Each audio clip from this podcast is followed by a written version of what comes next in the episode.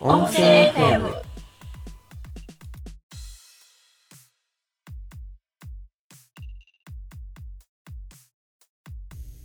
じゃあ始まりました。は、はいい、はい、始まりましたこんばんは。こんばんはいやー、なんかね、もうね、3月、3月になりましたね。なったねうん、早いよね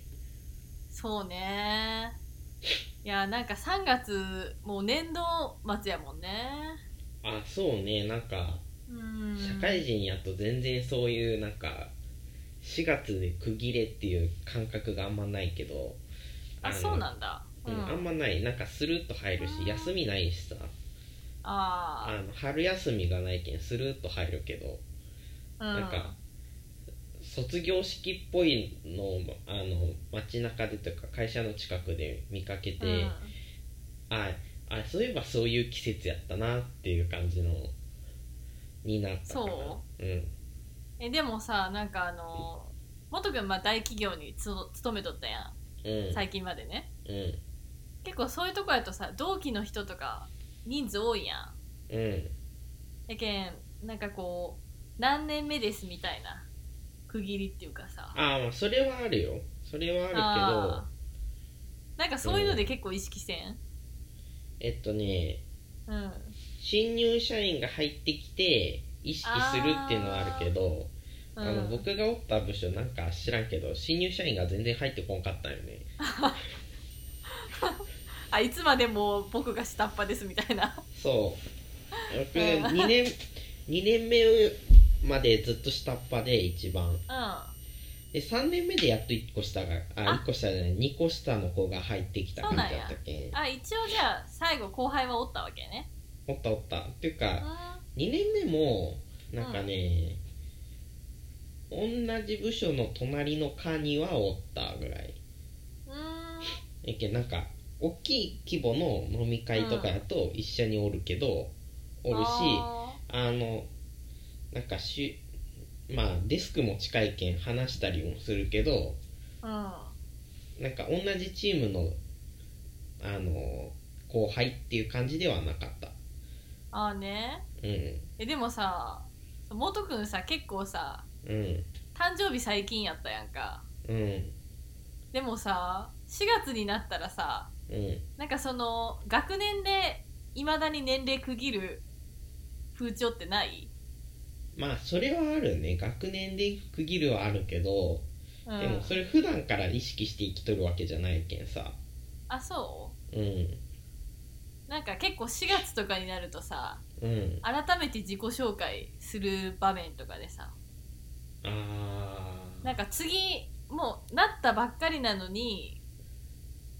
次の年にねうん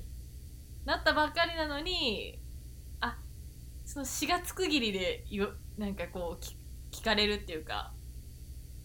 ってことはない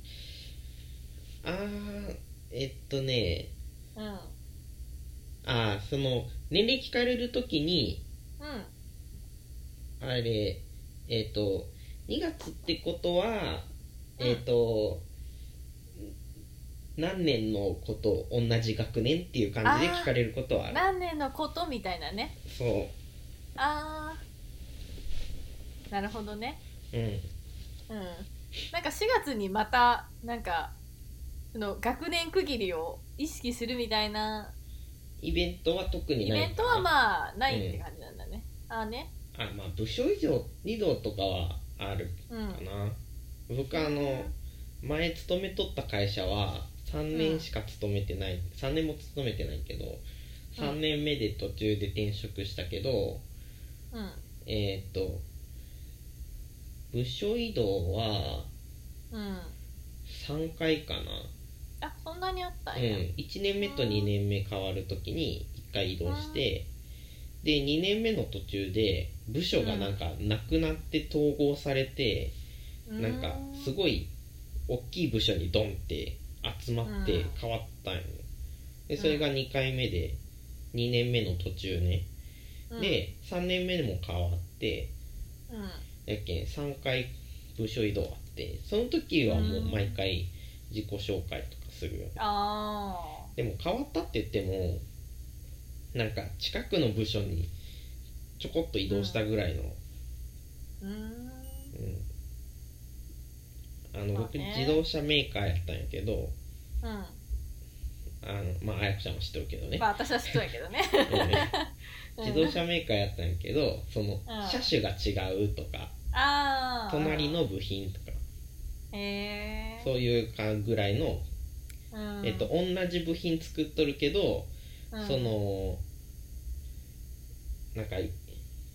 先行開発ちょっと型が違うみたいかあのプロジェクトでそのうんうんこの車種に載せるみたいなのでスタイやルるが違のうっていうかかみたいなねちょっとそうちょっとフェーズが違うだけでああんまり変わってないけん結局その移動したとしても同じ人と話したりとか、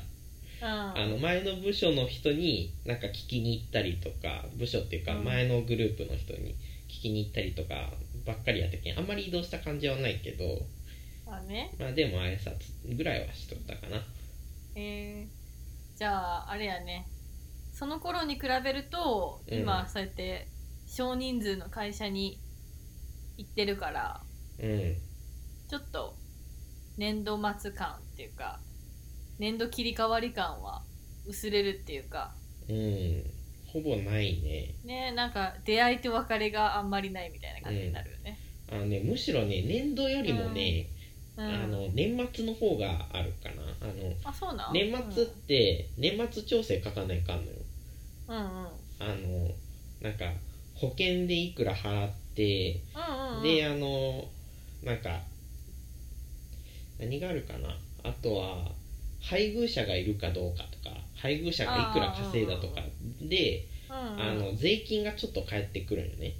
うんでそれをあの書かない関係うんそれでああーまあ今年終わるなぐらいの感じはあるそれが大まあ体12月末とか1月ぐらいかな、多うん分えでもそれさ前の会社もあったろその時期に。うんあったやけんその時は、うん、あの年変わるなっていう感じはあったあーあと正月休みがあるけんさあのそう区ね切り感はあったんやけど4月はもう本当に休みとかなくてぬるっと始まあるけそん、うやね全然うん区切りがある感じはなかったかな、うーんなんか、うん、周りの人もなんかうん新入社員が入ってきて、ああうんそういえばそういう時期なんすねみたいな感じのこと言っとってうんやっぱみんな結構ねそんなになんかすごい年度が変わったみたいな感覚は持ってなかったと思う、そううーうんんまあ、会社によって違うかもしれんけどねそうねうんうんまあねでうもんなんかお花見とかもできないからねうん今年どうなるんだろうねやっぱ去年みたいに花見とかはしない感じなのかな去年ってせんかったっけ去年はあの多分全然行われてないっていうかさその時期が本当にコロナってやばいよねみたいな雰囲気はあ結構あってーあそもそもさ、うん花見ってするまあ私はしないんだけどねうん、僕もせん けんさあのあんまり花見しないでくださいとか言われてもさ特に普段と変わらんのよねまあね、うんいやでもまあうちの家の前って結構桜うんがのスポットだから、あうん、そうそう人があんま人りが増えるのはねちょっうと、ん、なんかそうなんよねいあそのう目の前にさ桜並木みたいなのができとって、うん実家の目の前にあってそれがあるおかげかおせいか、うんあのそうそうそう、花見に対して特に特別感がなくてうん、なんか桜ってなんか犬の散歩中に見るものみたい なでなんかまあ花ねびらがすごい、あの地面地面というかアスファルトにすごい、うんあの溜まってそれが面倒くさいなぐらいのなんかちょっとうん雨の日とかさ ちょっちとょっとぐじゅぐじ水ゅになるよね水含んでぐじゅぐじゅになってなんか滑ってちょっと滑るみたいなねちょっと危ないし さそんくらいよねまあねうんまあでも本当に家の中から見れるからねうんすごいわざわざそこでなんか食べたりとか飲んだりとかするわけではなく、うん純粋に桜を見てるって感じになるよねうんうん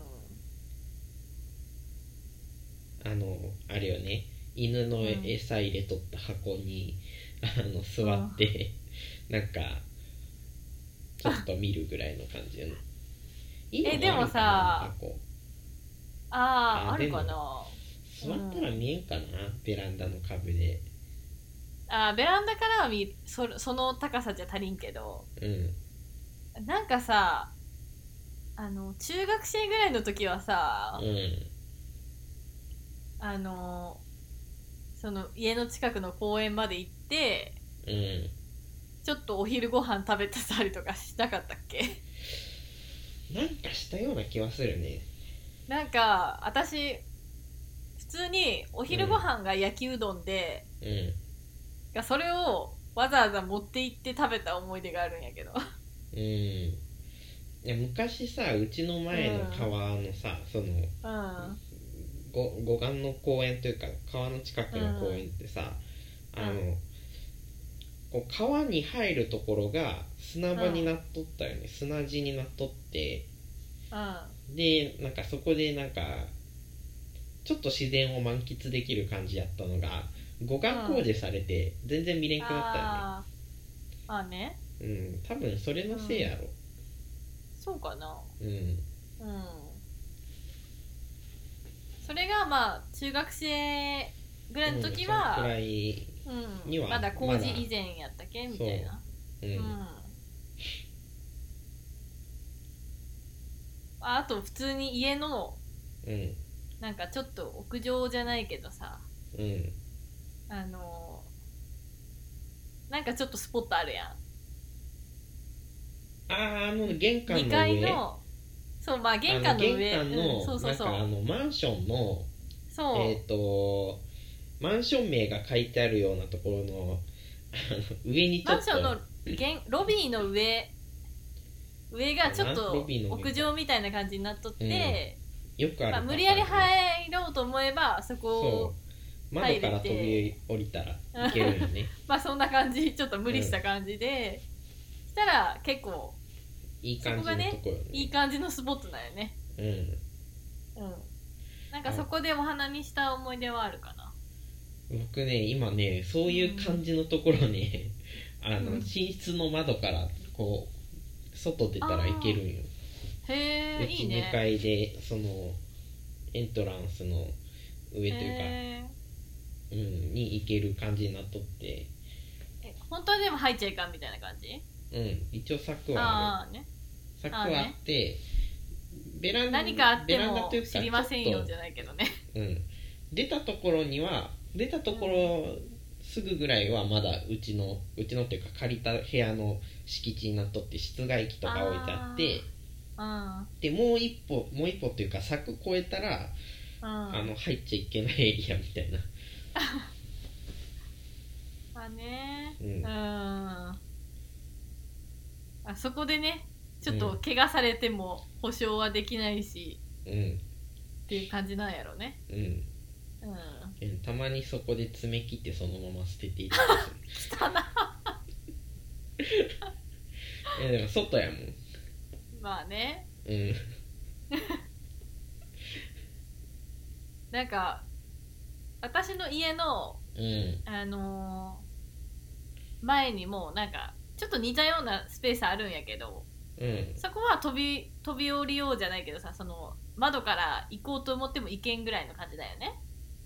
うんでなんかそこなんかカラスがさうん物置き場にしとってからさうん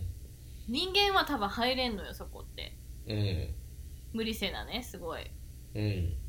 え階段の上あそうそうそううん、うんそこなんかカラスがそなんかツナ缶の開いたやつとかさああコレクションしとんよねたまにうん なんか「鉄腕ダッシュ」で同じようなの見たわへえ新宿のカラスがなんか骨ついた肉とかそんなのそんなのうんをなんか屋上とかなんかうんあうんの他の生物がこんところに隠してあー後で食べるっていうのをあー鉄腕ダッシュでやるや隠してるんだつうんうーんやけんあのなんかへそくりみたいな感じよね、ああね後で食べようみたいな感じそうなんよねうんうんえそれほんとさでもどけてくれんけんねうんなかなかうん結構ほんと汚い感じになっちゃってるんよねうん清掃とかも入れるんやろうしまあ無理やろねえうほんんと、カラスの思うツボよねうん思うツボっていうかそもそもカラスってそういうところに置くものやしさうんもうカラスのためのスペースみたいになっちゃってるっていうねうんうんまあそこじゃなくてもどうせカラスは見つけてどっか隠すようんだって空飛べるんやもんまあねうんうんあいやなんかしまった、マイクつけとるつもりがつけてなかったこれうん、ええあいやあれよあの外付けー、マイ内クよ、蔵マイク内蔵マあイクよーあーじゃあ大丈夫ってことねいやだいぶねパソコンから離れて喋っとったけんね本当いや多分あのこっからだ音声がだいぶでかくなっとると思う、このそう外付けマイクに今切り替えたうんうん切り替えれとるかわからんけどそあでも波形はそんなに大きくなってないけんあんま変わらんかも、ね、大丈夫じゃないうんいや結構内蔵マイク拾うもんねうん、うん、結構すごいよねねだって私ちょっと勘違いしてさ うんつけてると思ってたらずっとついてなくてうんあったよねでそう内蔵マイクでうんバイオリンのなんか演奏してちょっと友達に送ったりとかしちゃってたからねうんいうんやなんかあ普の通に、うんうんなんか波形がさ2個出てくるやん、うん内蔵マイクで撮るとえー、そうそうそうそうあのああ2波箇所形でが撮っ2個とっるけんてあそうあの右耳なんか上と左耳下みねたい、うん、なそう上と下でああの内蔵マイクはさ左右にあるやん多分あうんそうなんだスピーカーが左右にあるけうんうんんでマイクってさ外付けマイクって1個しかついてないはずなのになんで2個あるんかなとあー思い思ってはおったんやけどうーんそうなんやうんうんまあでもそういうなんか特殊なマイクなんやろうなと思ってスルーしとったんよへえうん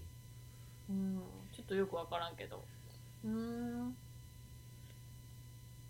まあでもこの内蔵マイク結構優秀だからねめちゃくちゃ優秀やもんねうんあなんかちょっと鼻がかゆいわ花粉症やっけねそうちょっとねでもね、うんやっぱね薬を飲むとねうんほんと全然違う合うんってる薬をまあ見つけたっていうかねちょっといろいろ試してあこれなら大丈夫だなっていうのを見つけてもらってうーんいろいろ試すもんなんその病院で行って多分ねなんかこれこれがちょっと一旦処方しときますけどって言われたのが、うん最初に出されたのは全然効かなくてうん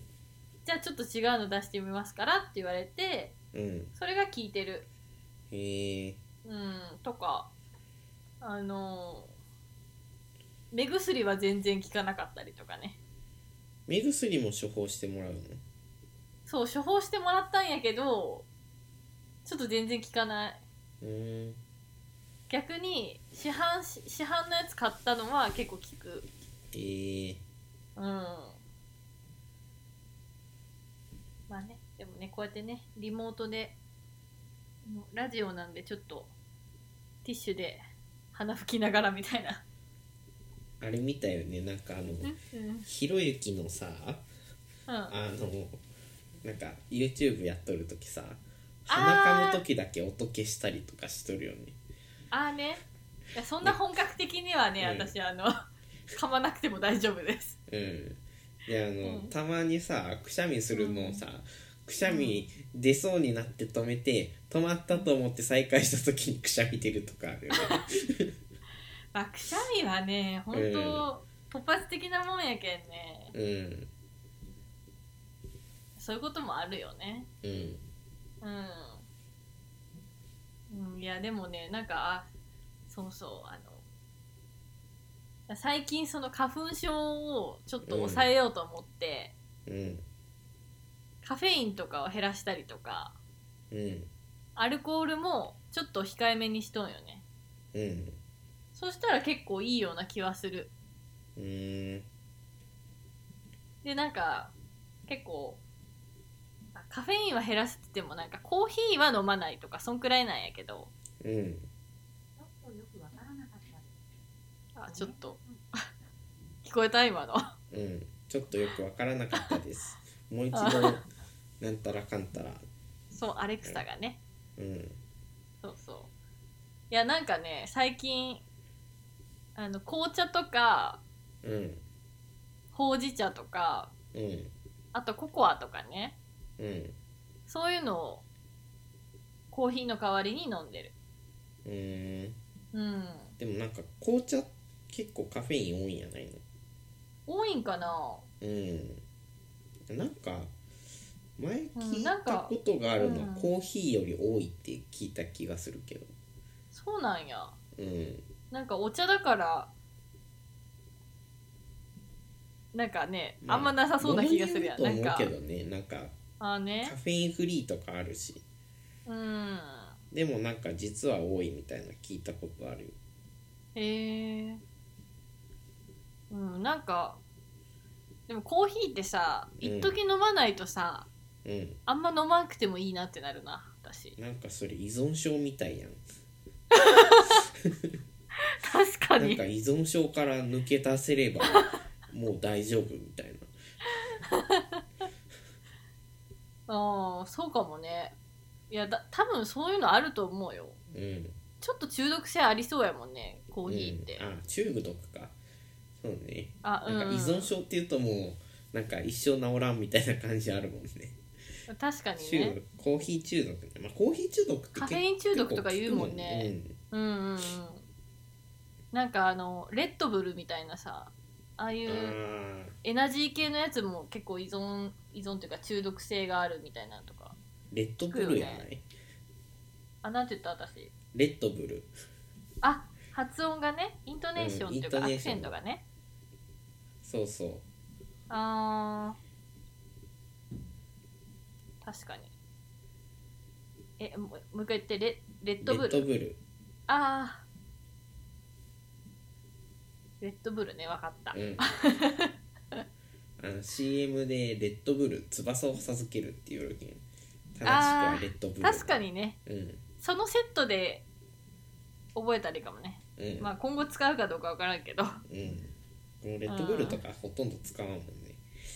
え私飲んだとことな僕もない、なんかなんか結構ひどい匂いするよねいいや知らん飲んどる人がとあの近くにおったりすると結構匂いきつい、へえそうなんやうん、うん私あんまりそういうエナジー系みたいなのとかオロナミン C みたいなのしか飲んだことない、僕もねあんま飲んでないけど、うん、あの昔あれ飲みよったのなんかあの C 線竹だからなんかビタミン C が 1000mg ぐらい入っとるやつああいうの美味しいよねうん、お風呂上がりとか飲むとねそう僕あれ、うん寝る前に飲みよったんよなんかそれいいよねあのうん、うんあのなんかねネットで見たんやけど、うんあの普通に起きとる時に飲んだらその、うんなんかおしっこで出ていくけんあんまりおしっこいかん、夜中にあ夜寝る前に飲んでそのうん起きるまでトイレ行かんやんあんまり、うんまあ行まあく人もおるけど年年取ね、ったらあれやけどうんあのまあ基本あんまいかんけんさそうすると、うんずっとビタミン C が体内にあって吸収されるまで持つみたいなまあね吸収されるまでビタミン C が体内にあるみたいうんあなのは聞いたことあるあねたまにねお風呂上がり飲みたくなるよね、であれ飲んでから寝るとねなんか目覚めがいいよねへえうん気のせいかもしれんけどああ私あのなんかホットアイマスクみたいなのあるやんあーあるあるあの小豆の力やろそういや私ね小豆の力を力をなんか結構元君におすすめされたかなんかで、うん多分進めたと思あそうそうそうううん多分ね元君発信やと思うんやけどうん結構ずっと使っとうやけどうんなんかそれじゃなくて、うんあの使い切りのやつ蒸気のホットアイマスクかななんかね、うん匂いがすごいいい匂いがするんようんあるよね匂い付きのやつそうそうそうあのそっちの方がしかもねうんあったかさが長持ちするんようんそうねそうやけん特別疲れたなって時はうんそれをつけて寝ると私は結構いいうん、まあ、うん確かにあれ耳にかけるところがあるけんねあつーけてそ寝うれやるもんねね確かにねあ小の小豆豆のの力力ややっったたらら多のくっけとかて、ない関係さ動うんけんもん、しかも結構すぐ冷たくなるけんまあそうえ結構すぐ冷たくならんいやす3 4 0まあ分持つよあれ、あーでも多分ねうんあっちの方が長いと思うよねうんそれはそうと思う多そ分ずっと温め続けとるけんねうんいや私ああいう商品ってうんうん本当なんか使い切りのやつってもったいないなって昔は思ってたんだけど、うん結構その長持ち度合いがいいしうん結構いいなと思ってねさあやこちゃん昔さあの、うタオルをあの、う温ん泉で濡らしてそうそうそうでそれうんうをんラップでくるんでレンジでチン してさあのアイマスクとか言ってやりよったけどさうんあれ僕もたまに真似してやりよったけどう んすぐ冷めるよねほんとすぐ冷めるよねもう23分よね持ってうんそうそうそうまあでもそれでもうんあの朝やる分には結構いいまよあね、あやこちゃん、夜やりよったけどねまあ、夜でもあれはねうんあれはあれで結構良かったけどねうんうんいやなんか準備する時間と冷めるまでの時間があんま変わらんかったも ん、う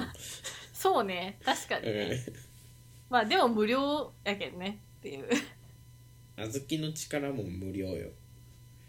レンジでチンするだけやけん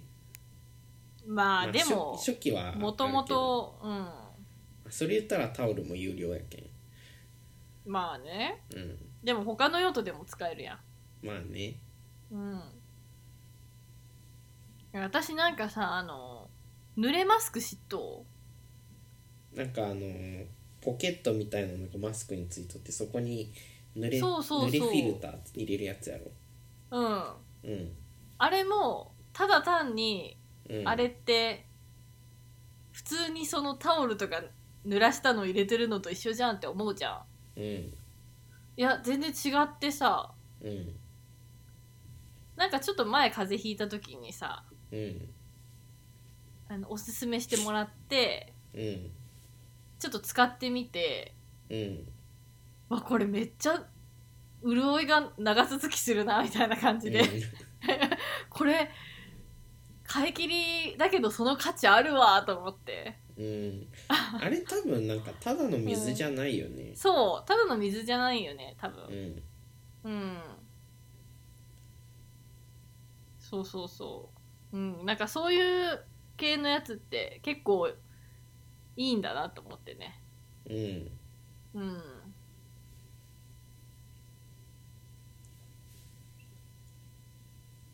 なんかね、最近はそうやって自分をリフレッシュさせてる感じやね。うんうん。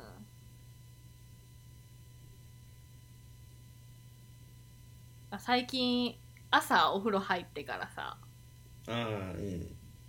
電話ん、で言いよったねそうそうそううん夜もお風呂入るんやけどうん朝もお風呂入ってうんで一応目覚めるみたいなねそれで、であのちょっと壁腕立て伏せみたいなのとかうんもお風呂上がりにしたりとかうんそうするとまあ結構いいいいっていうかすっきり起きれるって感じ、うんうんまあ、夜もしっかり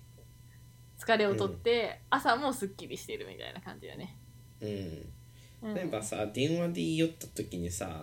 うん僕の真似してやり始めたみたいなこと言いよったけどさあ僕うん実際お風呂は入ってないんよねああれそうなんあれ寝汗流しとるだけで あシャワーだけリフレッシュは全然してないよ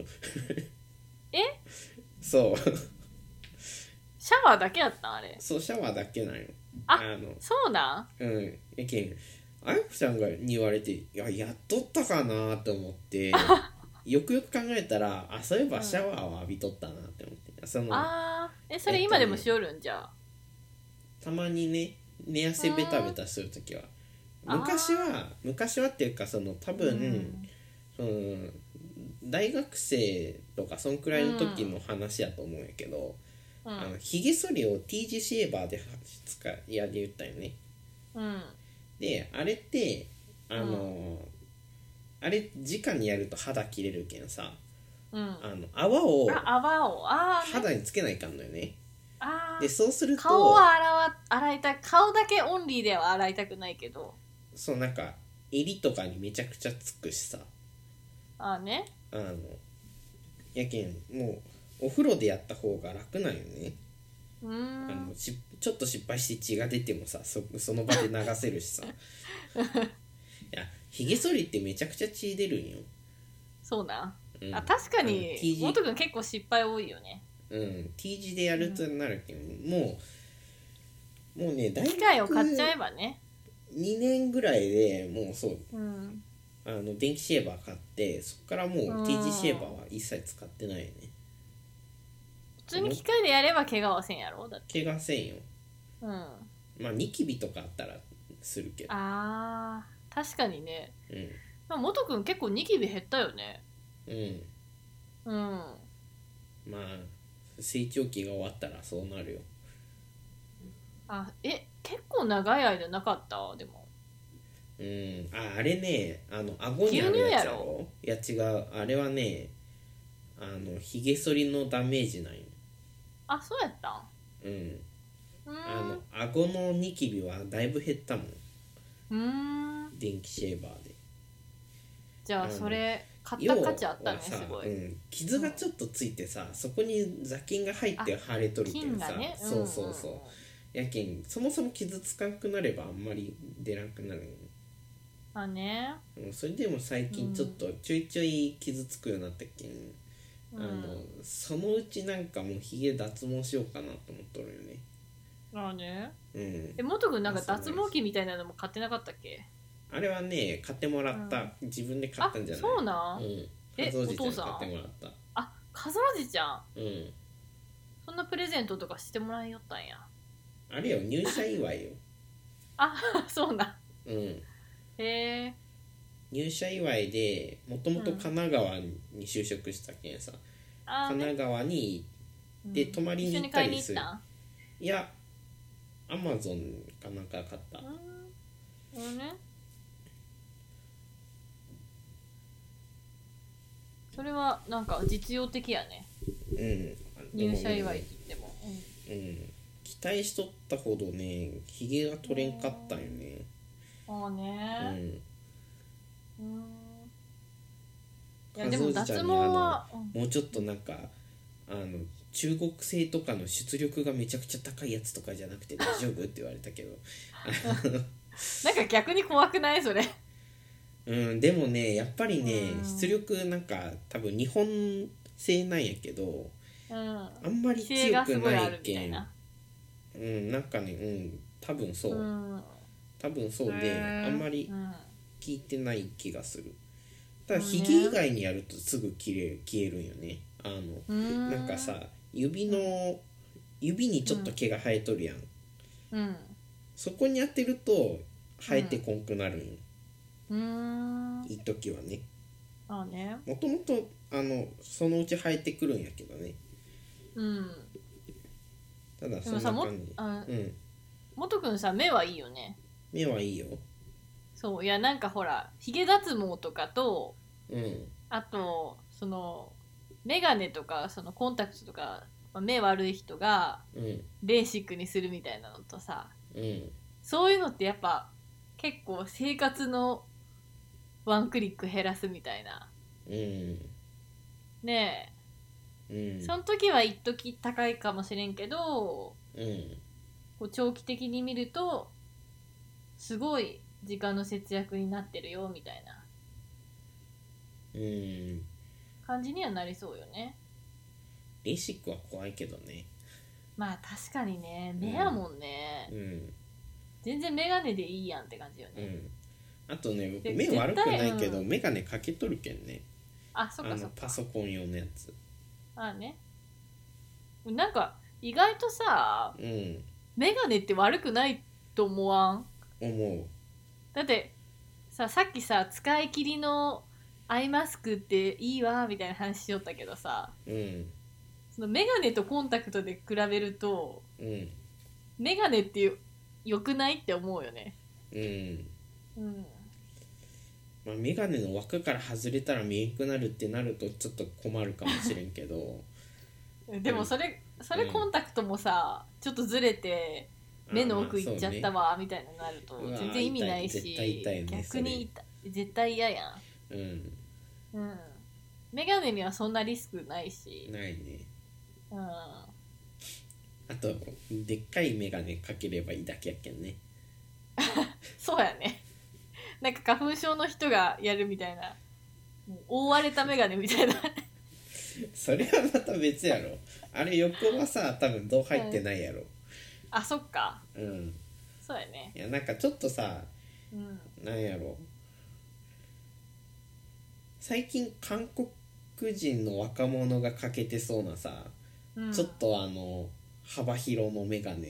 あるやんうんまあ、韓国人じゃうんあならくてれちゃんもみたいなあそうそうそうそうそうそうああうんあいう感じのかけとけば別にその周りが見えんくなるっていうのはないよねうんまああとそんなにメガネのサイズでね、視野が狭くなるみたいなのってなさそうやけどねううんまあね結構結構いいと思うよねんうんうん、まあ、今の時期ちょっとマスクで曇って大変かもしれんけどうんそういえばさあの、うんパソコン用の眼鏡で思い出したんやけどさうん昔あのお母さんがさうんゲームボーイになんかブルーライトカットのシート貼っとったよねそうやったっけうんうんあれよく考えたら結構時代先取りしとるなと思ってあー確かにねメガメガネの方につけるんじゃなくてうんねそのそう昔はそっち側やったんよああの1人1デバイスやったけんさ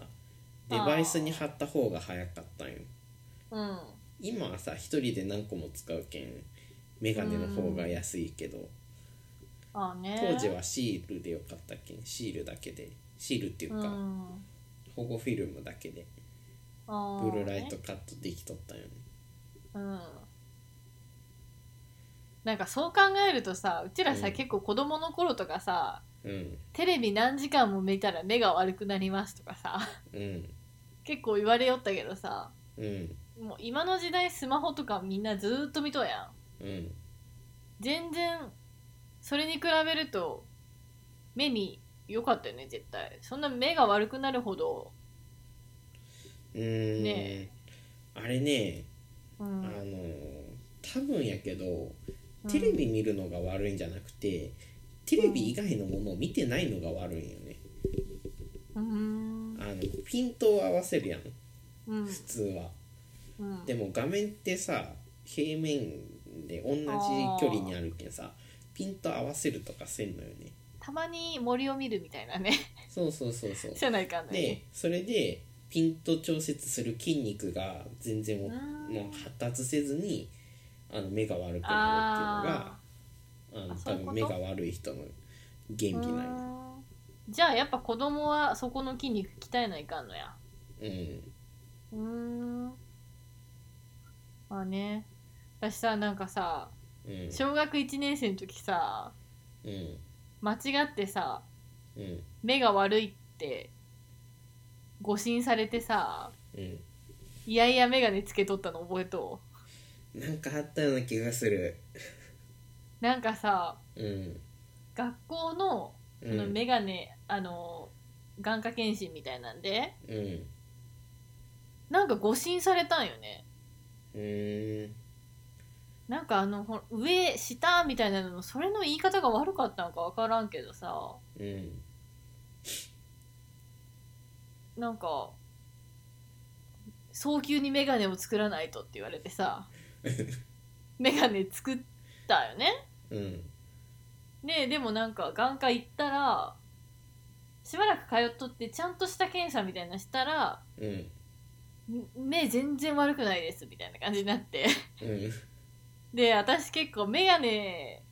つけるのもそそれもねなんかちょっとダサい眼鏡やったよねなんかあれやろあのうん縁がなんかピンピンクのさそうプラスチックのピンク透のさ明なやつやろそスケルトンみたいなううんでこんなのつけたくないみたいな感じですごい言いよってうんでもなんかあの学校の友達とかもさうんなんかちょっとお母さんの真似してるのかわからんけどさ「ほらつけなさい」みたいな感じでさなんかさ「つけないとダメだよ」みたいな感じでちょっと説教みたいな感じでしされとったのすごい覚えとんやけどさうん結局誤診で結構その眼鏡私はつけたくないみたいなんで一悶着あったんやけどうん事なきを得たみたいな感じで、でもね僕もねうん似たようなことあったんよ、うあんの小学校2年生の時に、うんあのえっとねもともとなんか小学校ってさ視力うん ABCD でつけるやん、そうやったっけ何点なんじゃなくて、うんえっとねえー1以上が A やったと思うねでうんで0.7までが B とかでうんで僕あのずっとあのん指さした場所がどこかって思っとったんよ答えるのが。うんやけんそのなんかあ指でそのそうなんかゆ C みたいなやつじゃなくて C の空いとる場所を言うんじゃなくて、C がどこにあるかを、そのうん答えるって思っとってうんでそれであの1年生の時はなんかそれがそのまま通ってしまって視力 B って言われとったんよ。で、うんそのままその小学校変わって2年生でね、うんでもうんまたあのその年の健康診断であの、うんここここここって言ってそのまま答えよってあの、うんなんか右下とか左上と上とか下とか言って、うんもうあのしランドルとかの場所を答えよったんやけど、一回そこであの真ん中ら辺のものを刺された時に、真ん中って答えたんよ僕ああ ああ場所ってそういう意味ねそう真ん中にあるあったけん真ん中って答えたんよそしたらそういう意味じゃないって言われて気づいてもらった んやそうそれでそっうんやけん僕小学校1年生の時は視力測ってないんよ、あーでもそれもなんそかうギリギリ多分ちょうど一致したのがあったせおかげかは分からんけそうど真ん中を指してなかったけんうん B になったんよねへえ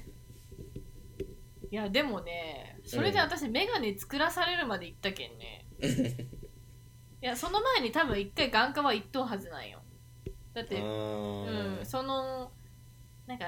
その ABCD で言うと D ですよみたいな感じで言われて、うんそのまま眼鏡屋さんに直行するわけじゃないやうんいん、うん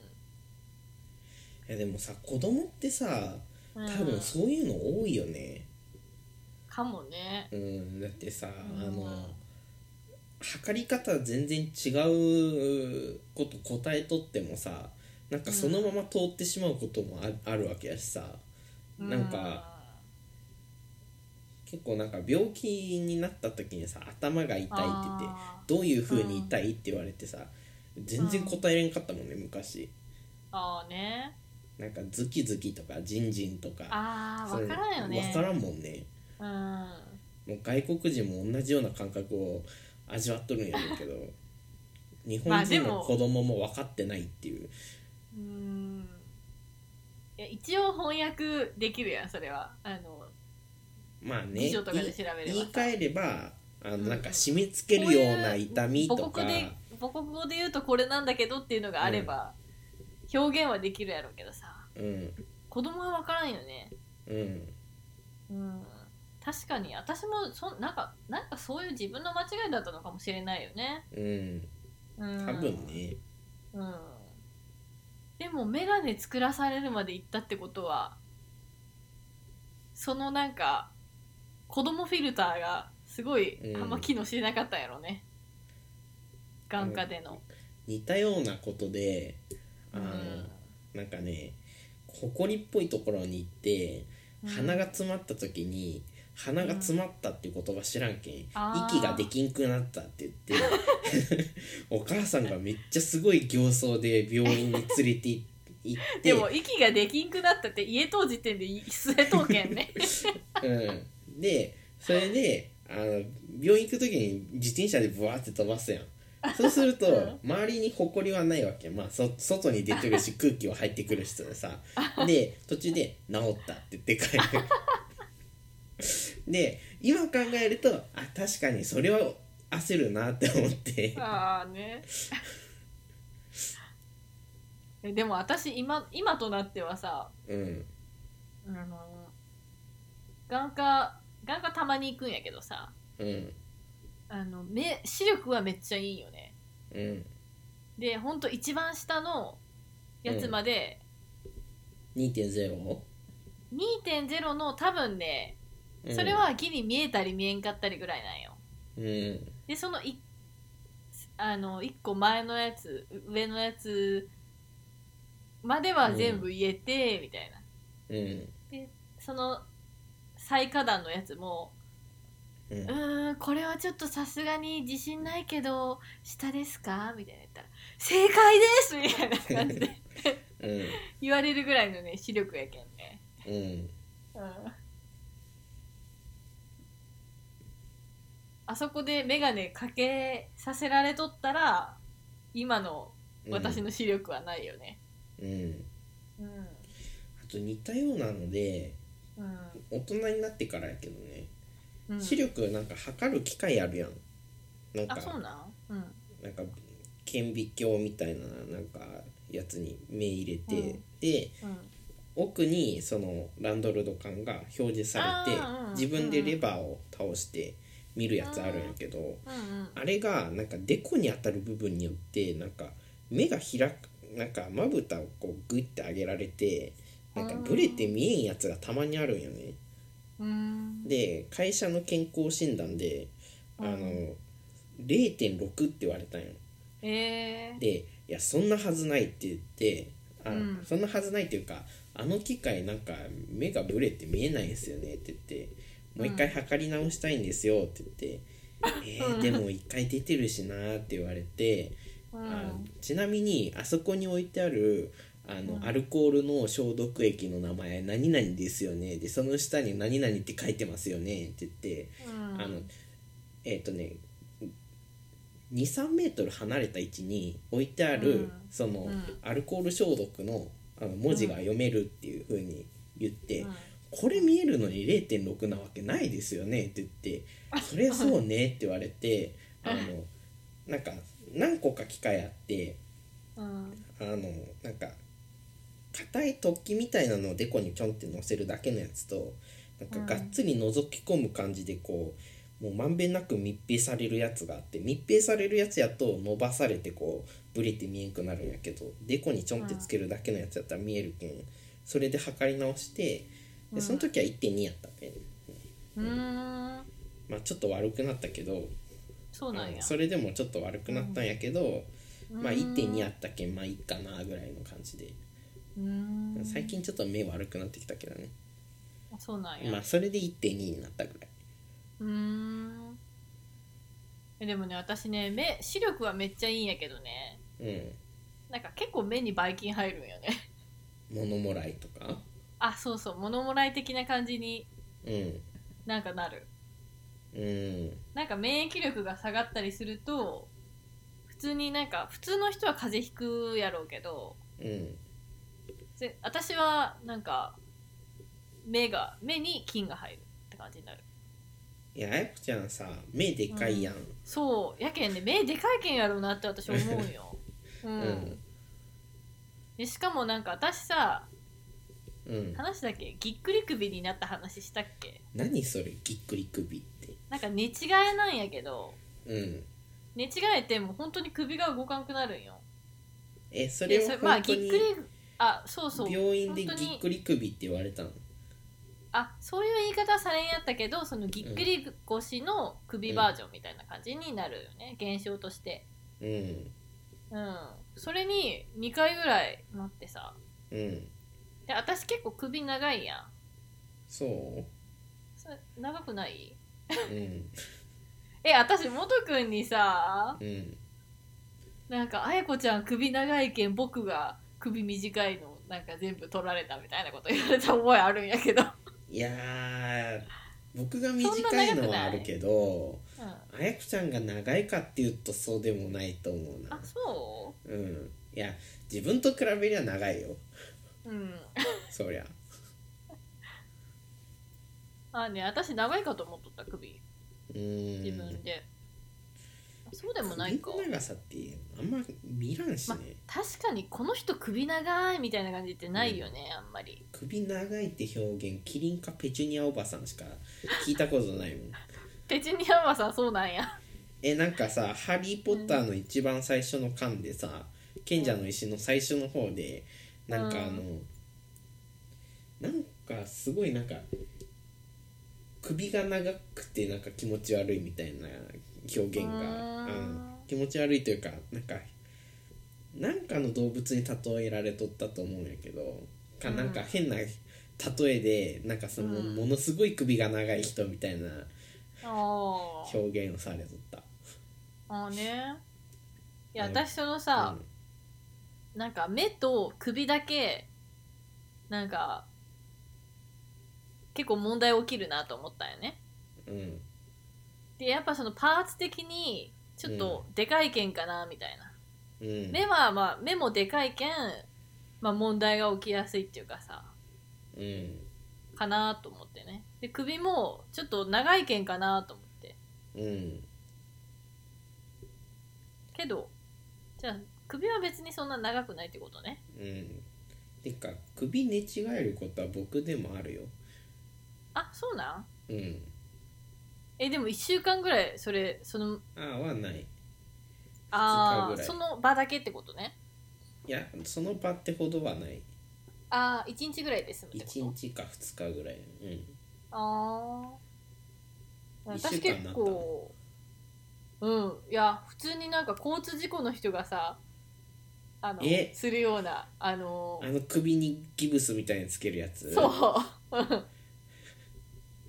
あれで固定しよったもんね えー、最近いや2年ぐらい前うんで1年ぐらい前もあったしねなんか、うんあまあうん1回になるとぎっくり腰はそうそうなそうりやすいねうんなんかヘルニアやろ正確に言うと多分かぎなっくり腰ってヘルニアの別名みたいな感じじゃなうかんっそうなんだたうんうんまあでもそれもやっぱあの腰もそうかもしれんけどうん首とかその肩甲骨周りのうん筋肉がちゃんと鍛えられればうんそうなる確率はあんまあの少なくなるらしい首鍛えるのって難しくないあ首っていうか肩甲骨とかねその周りのねう首周りの筋肉、んうんうん、ちゃんと顔を支えられるようにみたいなね、うん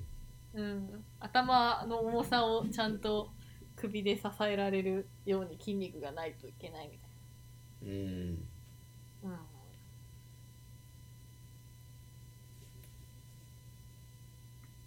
うん、多分首が短い人の方がその点は有利やとは思うよだってうん安定するやん、まあねうん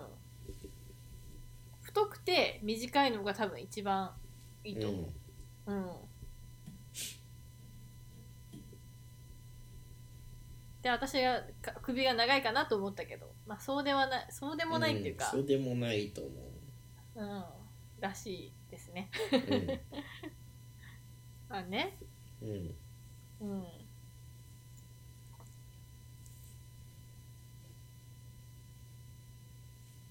全然話変わるけど、もとくん、その、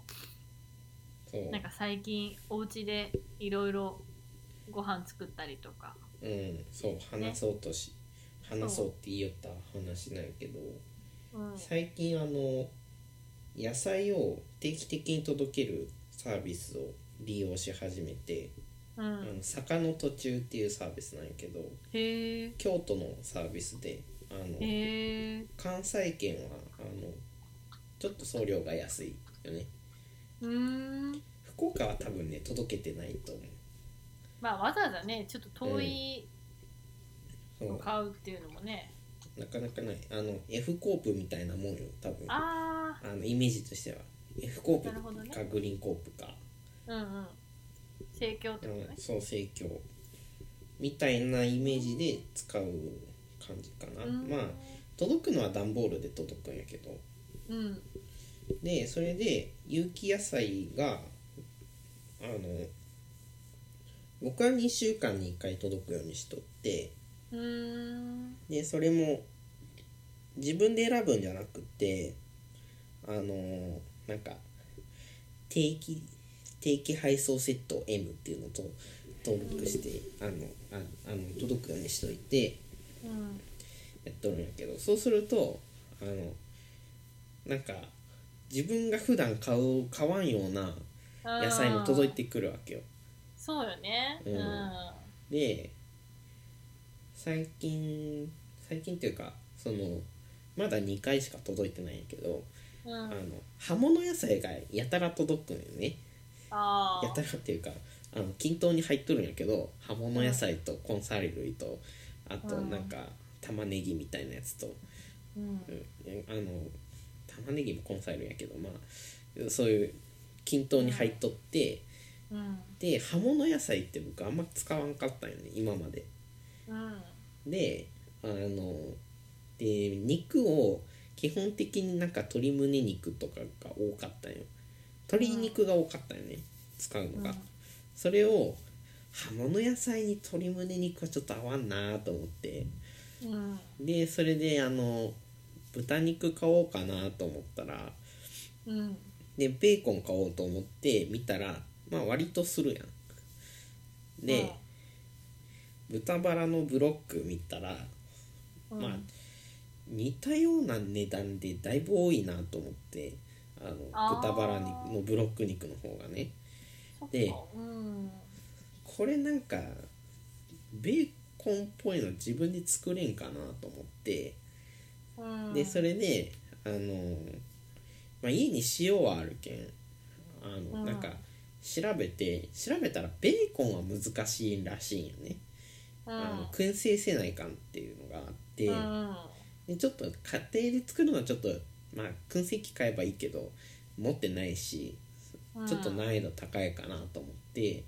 その一歩手前のやつがパンチェッタっていうやつなんよね、うんでそこまで作って食べてみようかなって思ってやうんやってみてそのためにあのローズマリーとタイムを買ってきてうんでへあーのすり鉢でそれをゴリゴリゴリゴリ削 って。であのそれしえっとね豚バラのブロックにフォークでガーって穴開けていってそこに、あのそのローズマリーとタイムをバーって塗り込んでうんでその上になんか結構大変そうやねいやでもそんな時間かからんようんゴリゴリ潰さずに粉末を買ってくればいいけんねうんでそれに塩ドバってかけてうんであのポリ袋に入れて放置しとったらなんか赤いドリップ液みたいなのなんか出るんようんでそうするとちょっと肉が硬くなるんよねうーんで肉硬くなってまあ僕の場合は正しいやり方でやってないんやけど、うんあの肉から汁出てあの1日か2日ぐらいしか置いてないよね本当は1週間ぐらいが置くんやけど、一日一一晩置いてちょっと塩気がもう入ったら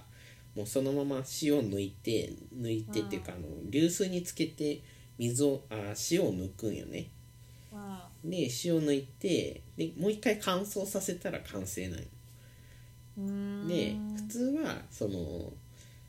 自然乾燥させるのが多くて冷蔵庫の中に入れるだけとかいうのが多いけん1週間とか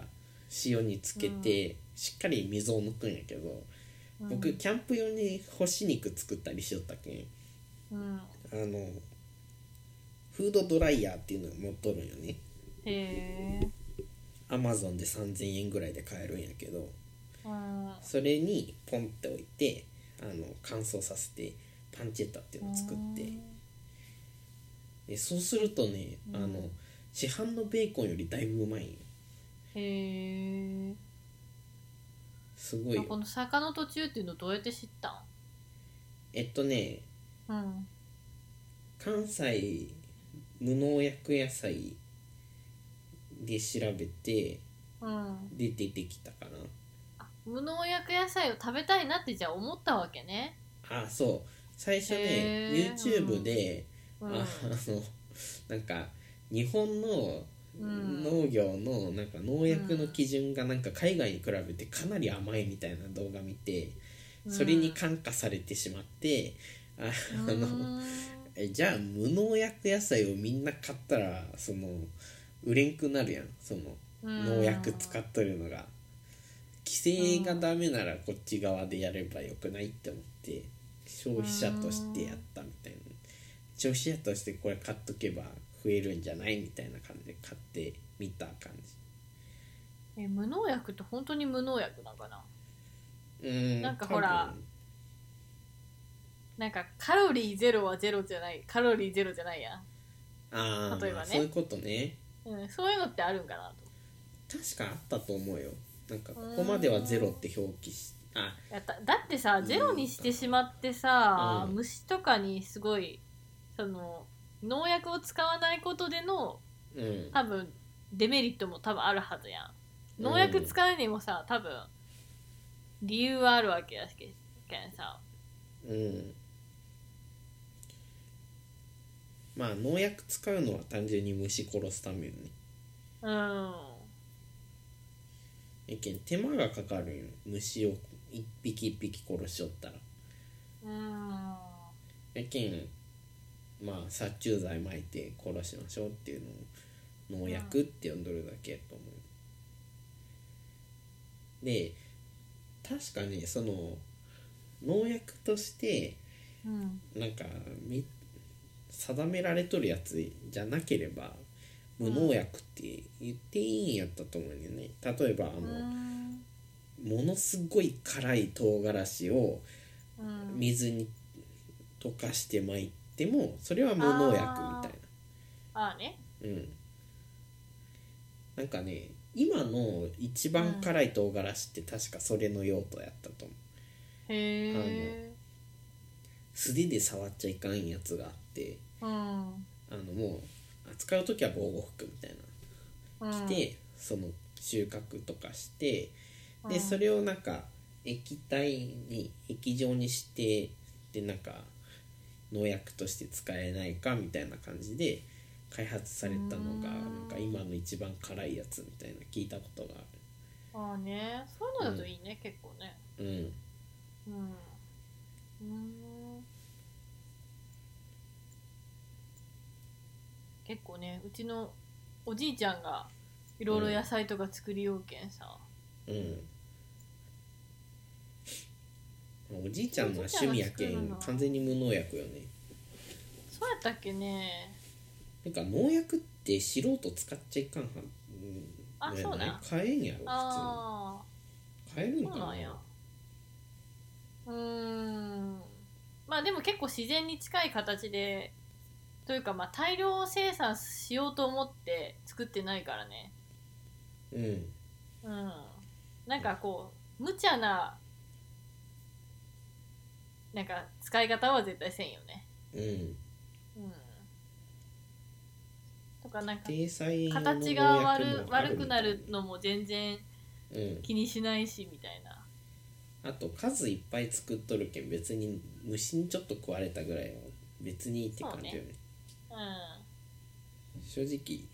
ね 扱いきれんぐらいの量が来るけんねんああもらうのがってことねうんああまあねでもそれはねあのちょっとお父さんの仕事場とかに持って行ったりとかうん、うんそうすると一瞬でなくなるけんねまあねうん、うん、何十人が食べるけんねまあでもあれよねおじいちゃんは本当に家庭家庭菜園とか小規模農業だからこそできるものをさそうね育てるけんまあそこはいいよね、なんか結自構美前味しきいもゅうんねりとかさ、うんああめっちゃ美味しいよねうんあれ本当は昔はあればっかりやったのがうんあのうん地面になるけん自前きゅうりっていうやん、あれ傷がつくけん流通できんで廃れていったんよあーあれの方がでも美味しいもんね普う通んにうんけどあのなんか皮が薄いやんあれあーあでーそう傷ねつきやすいし、地面にあってなんか石とかにちょっと当たっただけで、うんあの傷つくやん、うんでも今のきゅうりってちょっと皮硬いし、うんあのなんかツタみたいなのでちょっと吊るしながら作るのあんま傷つかんっていポーうかルにね立ててで、うんうん傷つくことはあんまないやつやけあいや普通に私だっておじいちゃんからもらったきゅうりはん絶対ポテトサラダとかに入れるのもったいないなって思うんう、うんそのまま食べるのがめっちゃ美味しいけんまあそうよねうん意外となんか意外とうんなんか流通しとるものよりも自分で作ったりした方が美味しいっていうのは結構あるよねそうねうんうんまあ、あとなんか手入れはしてないけどその畑があればそうね勝手に手に入るものみたいななんか栗とかさ うん別に何の多分手入れもしてないんやけどうん落ちとるみたいな果物基本そうやないあの高いやつ以外はあそっかうん果物ぐらいやと思うよね、うんその食べられるために存在しとるものってうん、なんかあのあまあ野菜もそうなんかなうん、野菜もなんか種運ばせるためにやと思うけど、うん野菜はあそう野菜はさ、そのなんか受粉させるためのうんなんかおびき寄せるためのなんかわ罠ではないけどそれに近いものがあるけど、果物ってさ食べられては種を運ぶためにあるけんさ食べられることを目的にして存在するけんやけん育ってやすいなと思うの子孫を残す過程で人に食べられる、その必要がある人前人っていうかひなあの誰かに食べられる必要があ中の動る物に食べられる前提で存在しとるけん、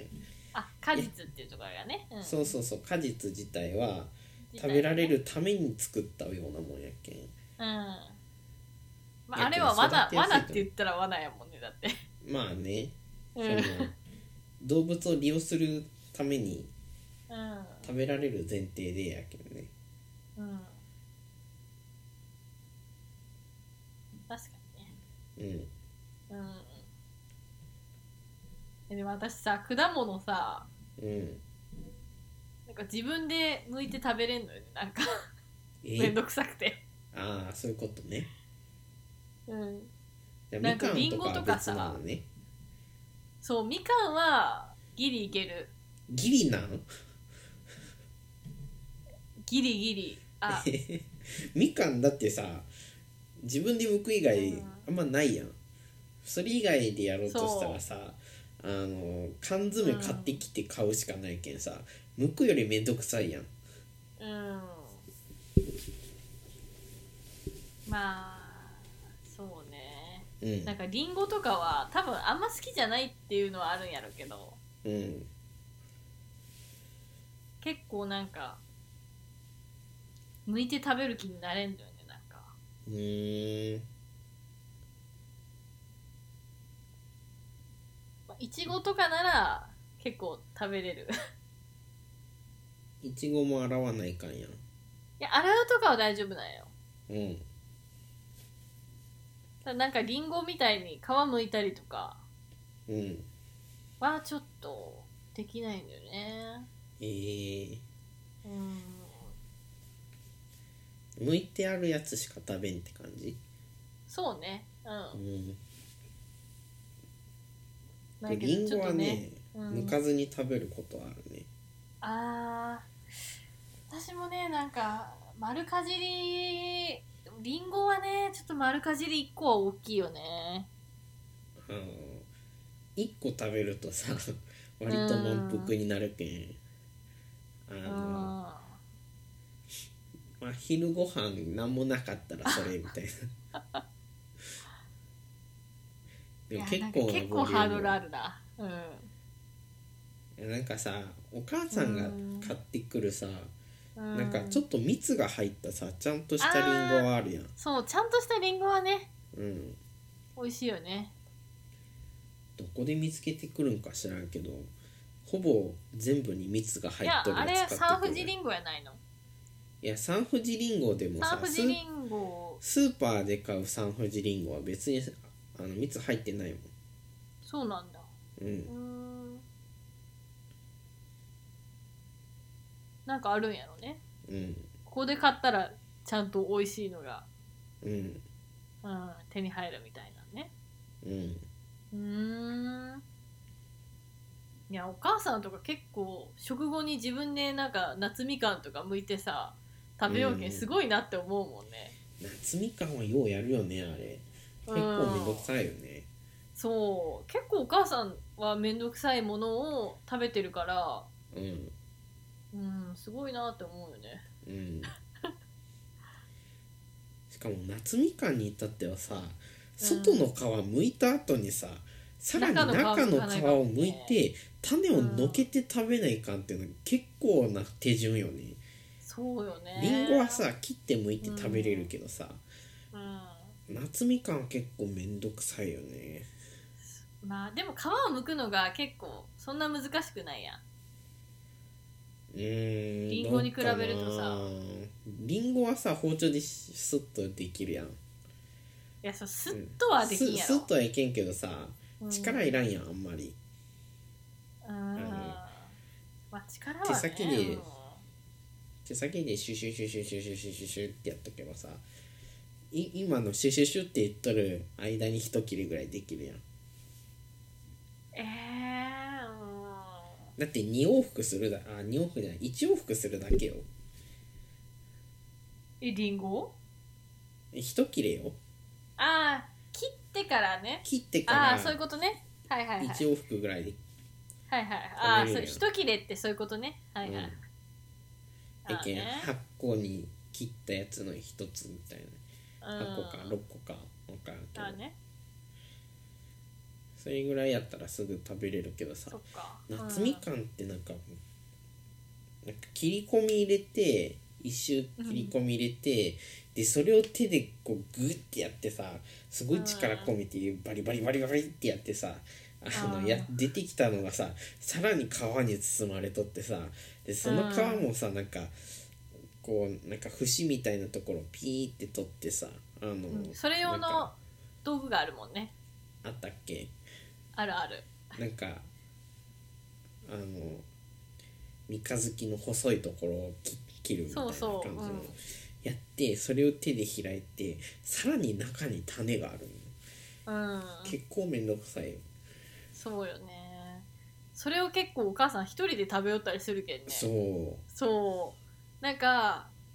まあみんなのためにっていうのも、まあ、めんどくさいんやけど、いやあれ絶でも対建前よねみかん剥いたけどそう食べるっていう言うけどそうかなうん絶対自分が食べたいけん剥いとるだけやもんまあとかそのねえ一回やるののめんどくささうんやったらみんなまとめてっていうよりはうんうん自分で食べる時も自分一人で食べとう時も結構あるけんうんうんねえめんどくさくないんかなと思うけどねうんうんそういうの果物が好きな人はできるっていうかそういうのできる人はできるんやろうねうんかなうんでも僕もリンゴめんどくさくて丸かじりするしなそっかうんうんでリンゴなんてさうんあんまり味はそんな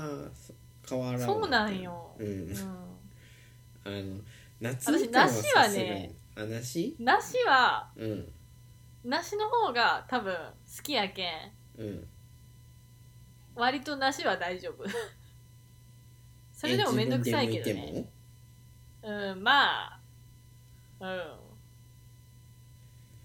うんんまありんごよりはやけどね手間変わらんけどそ梨うそのもハードのルの価的値に考がえるとハードルは一緒やけど、そこの先にあるなんかリターンが違ううんみたいなリターンとそので考えると梨の方がまだ食べれるかなみたいな感じかな、うんいちごとかはねほんうんうとん食べれるうん洗うだけやけんそう洗って食べる時にその葉っぱの部分を取ればいいだけやうんんうんそれは全然いけ確かるにそう言われるとね楽うんおな手気がす軽る、お手軽だし味も美味しいしうんうんなんかリンゴ美味しくないみたいな感じやけどえいちごに比べるとあんまり美味しくないそうなんやぶどうは、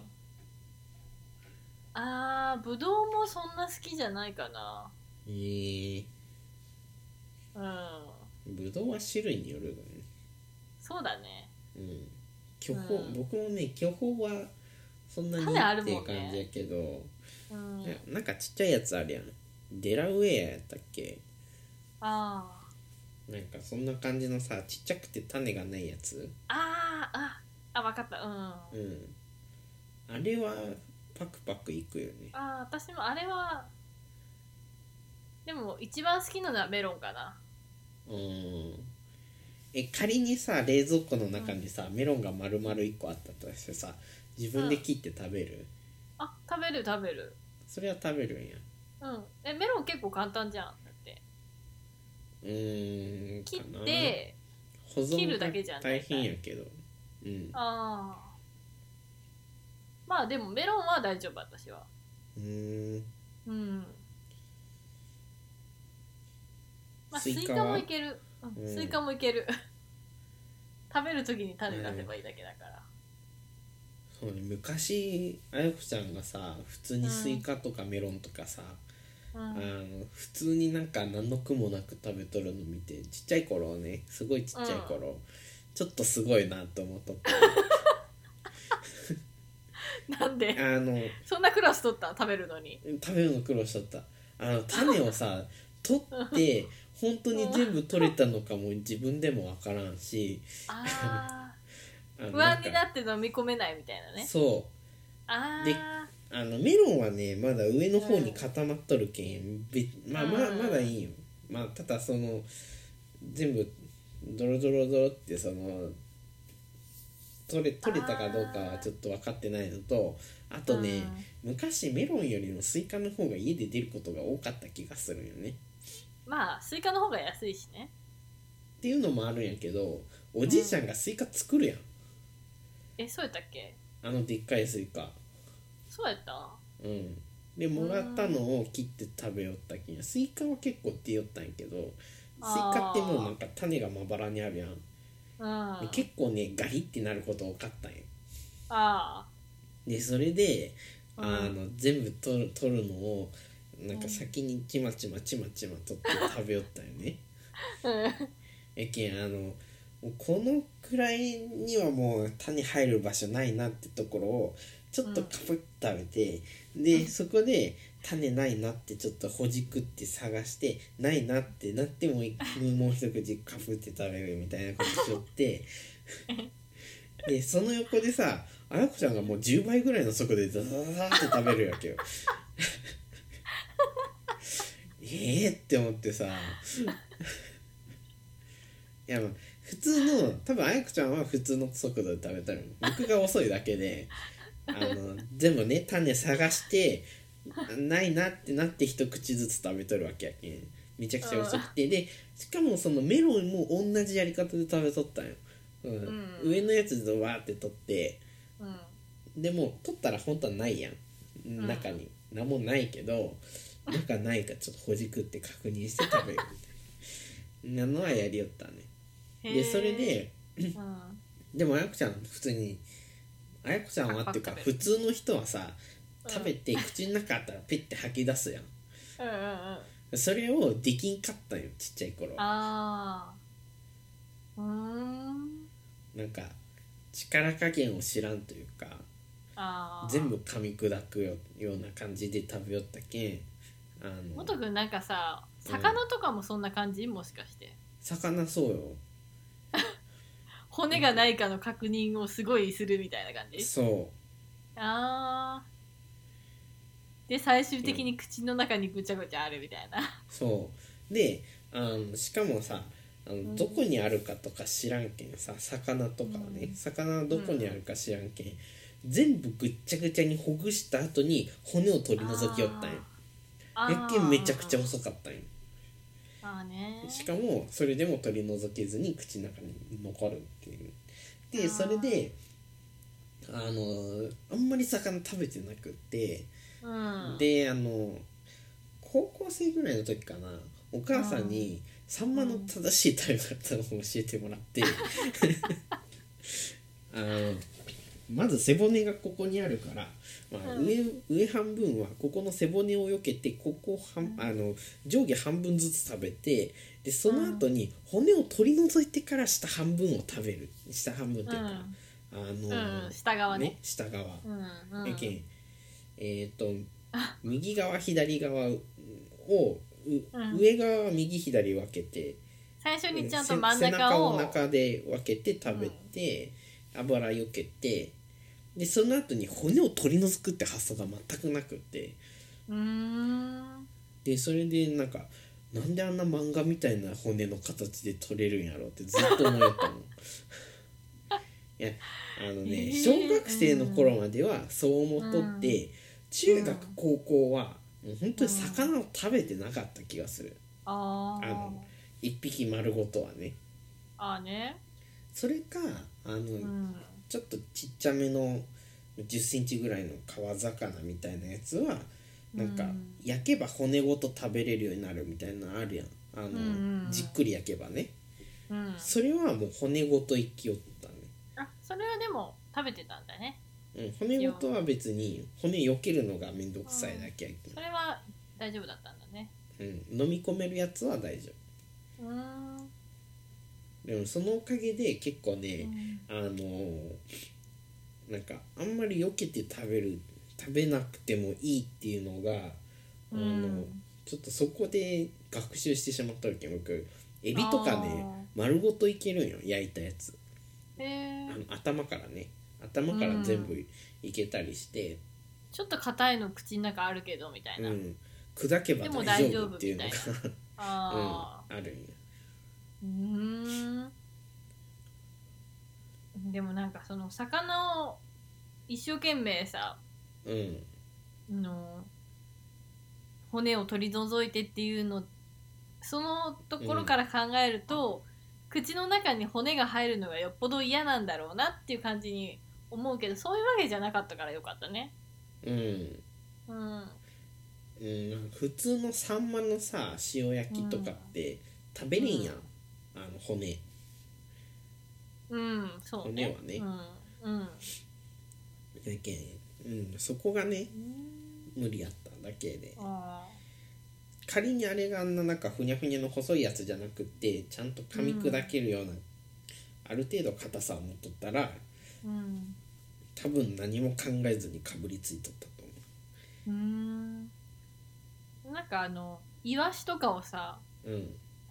あの圧力鍋みたいなんですごい骨まで食べれるようになったみたいなのは結構好きやったりする、じゃあ。うんあれは結構好き、うんあでも今はね普通にうん普通の一本のもうサバの塩焼きとかでも別にあう魚もそっんか、もう教えてもらったけん教えてもらったしもともとなんか魚さばいとるところはさ見よったよああー、うんうん、のおじいちゃんがさばいとるやつを横で見ながら、うんあのび中学のあの、自由研究ってあ,、うんるやんあれは僕魚の解剖でやったもんあのあそうやったおじいちゃんが買ってきたタイの、うんあうんの内臓を普通に さばいてあの内臓取ってきて、これはいいですあの、うん食べたものを胃液で消化するためにある期間でどうのこうのみたいなのをなんかああのうちうちにあったなんかうんなんか医学書みたいななんか人間のうんなんか胃のえーうんやつを書いたようなやつをうん見てそのまま書き写してで 「これは心臓です何々をするためのもので」みたい なやけん人間にある臓器しか書いてないそ の え偉なんっとかさイカもさやりよらんかった、あイカやったその時一緒にやったその時はねタイとイカとあとあれイワシかなアジかなうん多分アジかなアジやったで僕がやったのはえっ、とねタイは全部おじいちゃんがやったよ高い魚やけんうんあーねのまあね失敗されても中食学べれんけんね中学生が、うんもうなんか魚さばいたことない中学生にそんなのを任せてもなんか、うんっうんていうのでおじいちゃんがタイをやって僕は、うえっ、とねイカのあのえっ、とねうんイカの目をまず取り出して、であと、内臓も取り出さないかんのよね。うんでそれとあとねアジのあのアジを開くところまではおじいちゃんがやるよねうんであばらの骨をあの削ぎ落とさないかんのようんでそれは僕がやったえー、なんかそれを食べた覚えがあるうんあのね、うん確かねえっ、となんていうんやったねあれあのお酢で煮たやつなんやろうんまあお酢で炊いたやつねあれサバかサバのうんうん普通にサバの煮付けかなうん煮付けじゃないよななんていうのかなまあ分からんけどそういうので食べたのとお刺身とうんイカどうやって食べたか忘れたなうん、私も忘れたけどなんかうんイカも食べた気がする。うんうん。でそれをあの 自由研究で入ってたでエラもす浮き袋エラとか浮き袋とか魚にしかない臓器 は全部し見てないことにしてであの人間にあも魚にもあるやつだけ説明文書いて写真載っけてポイって出したそれなんか言われんやった。 「えおなん前か魚魚解剖したのすげえな」みたいな感じ で逆に褒められあた。おじおじいちゃんがあのああ。魚えそれさばけるんで先先生にあのうーんえっとね今のさ最近の小学生の自由研究ってさなんか本当にちゃんとした研究するやんそうなん知らんけど。あそうなんか最近なんか親があうんなえっとね卒論とかでさうん。研究する時のなんか目的と概要と法あの、うん概要再現方法を、えーうん実験結果結論うんうんでこの5つで構成するやん卒論とかうん論文っあて、卒論っていうか普通うにん実験って感じ。そう実験の論文とかはそういう書き方するやん今の小学生ってなんかそれ通りにやらされとるらしいんよねうーん。でそんなん小学生できるわけないやんうーん。やけん親がやるらしいんよううんで親同士のその出来栄えをちょっと競うみたいなところがあってえそれじゃあなんか図か図が工作やったらできんやねやけん親が手伝うんなんかうーんあそうテーマがそれにそなったらね、うん、ああえっとね、うん、そのテまあテーマを図がーそ工うなん作かにし作てるんやった選としてもんでしまうとなんか目的とかを書かないかみたいなそうみたいうーんネットで見ていや学校の存在意義ないやんみたいな教えるためにあるのに親がやるってなんか存在意義とあできる子もおるみたいな感じやろいやんうん、多分できる子もねできる子もおらんことはなるけいとど思う大半できんみたいな感じになっちゃってみたいなうんなんかどうにか学校に持たせないとみたいな感じになっちゃうって感じ、なっちゃうで僕の時はそんなんじゃないけんさあなんかやりましたでいいんうんだけんねあの犬の観察日記とかでもよかっ うたいやほんん、と書こうかなって思ったもん観察も何も朝何時食べて寝て起床みたいな食べて寝て散歩行ってやろう、うん寝いやてでみたいなそれそれで良かったぐらい のあの要効果的求なさ感じれやったとったんやねのはそんなもんやったんよ。やけうんんなんか散歩に行く時あ の尻尾をめちゃくちゃ振っている電柱の匂いを嗅いでいるオスのおしっこがあるようだみたいな感じでよか ったんよ。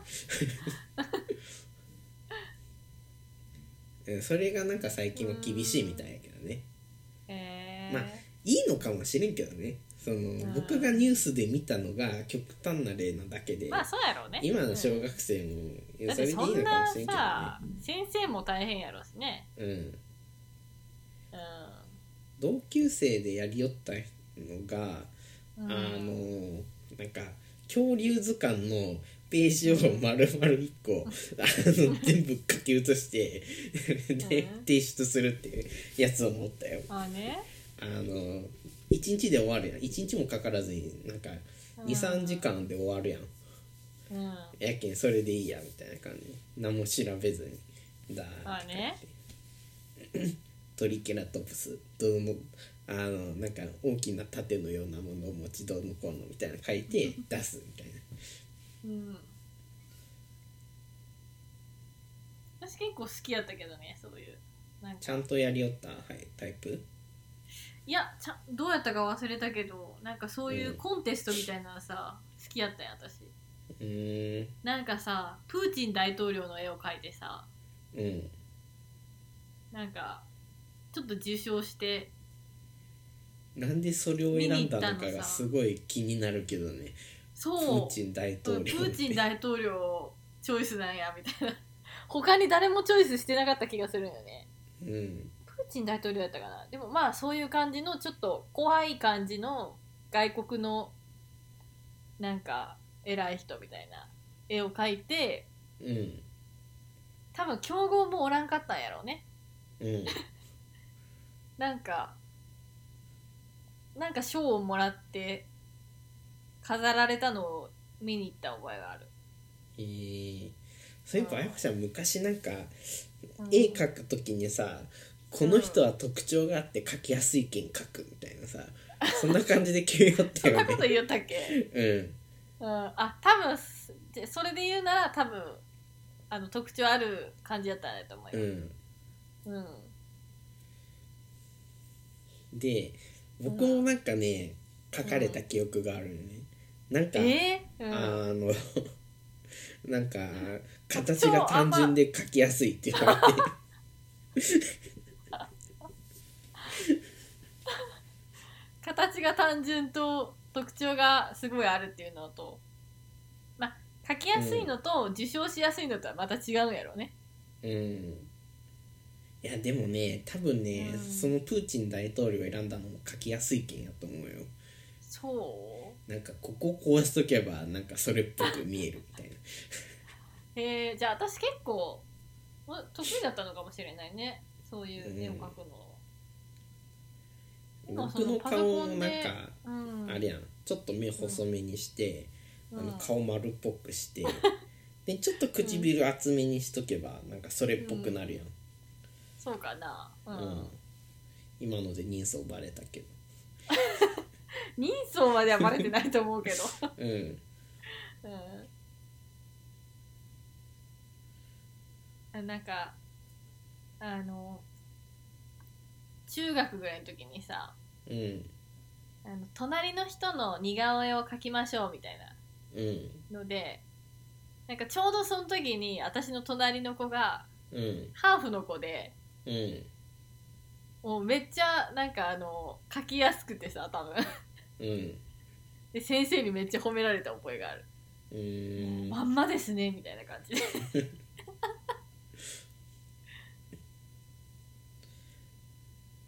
そういえばさ微妙に変わるんやけどさ、うんあの中学の時の美術の授業でさあの、うん自画像を描きましょうみたいな授業があってさ、うんで、元くん部屋に飾っとったよね、うん、あの僕のあれ小6ぐらあいれじゃじゃないなやかけどっね僕のはエピソードじゃないんやけど、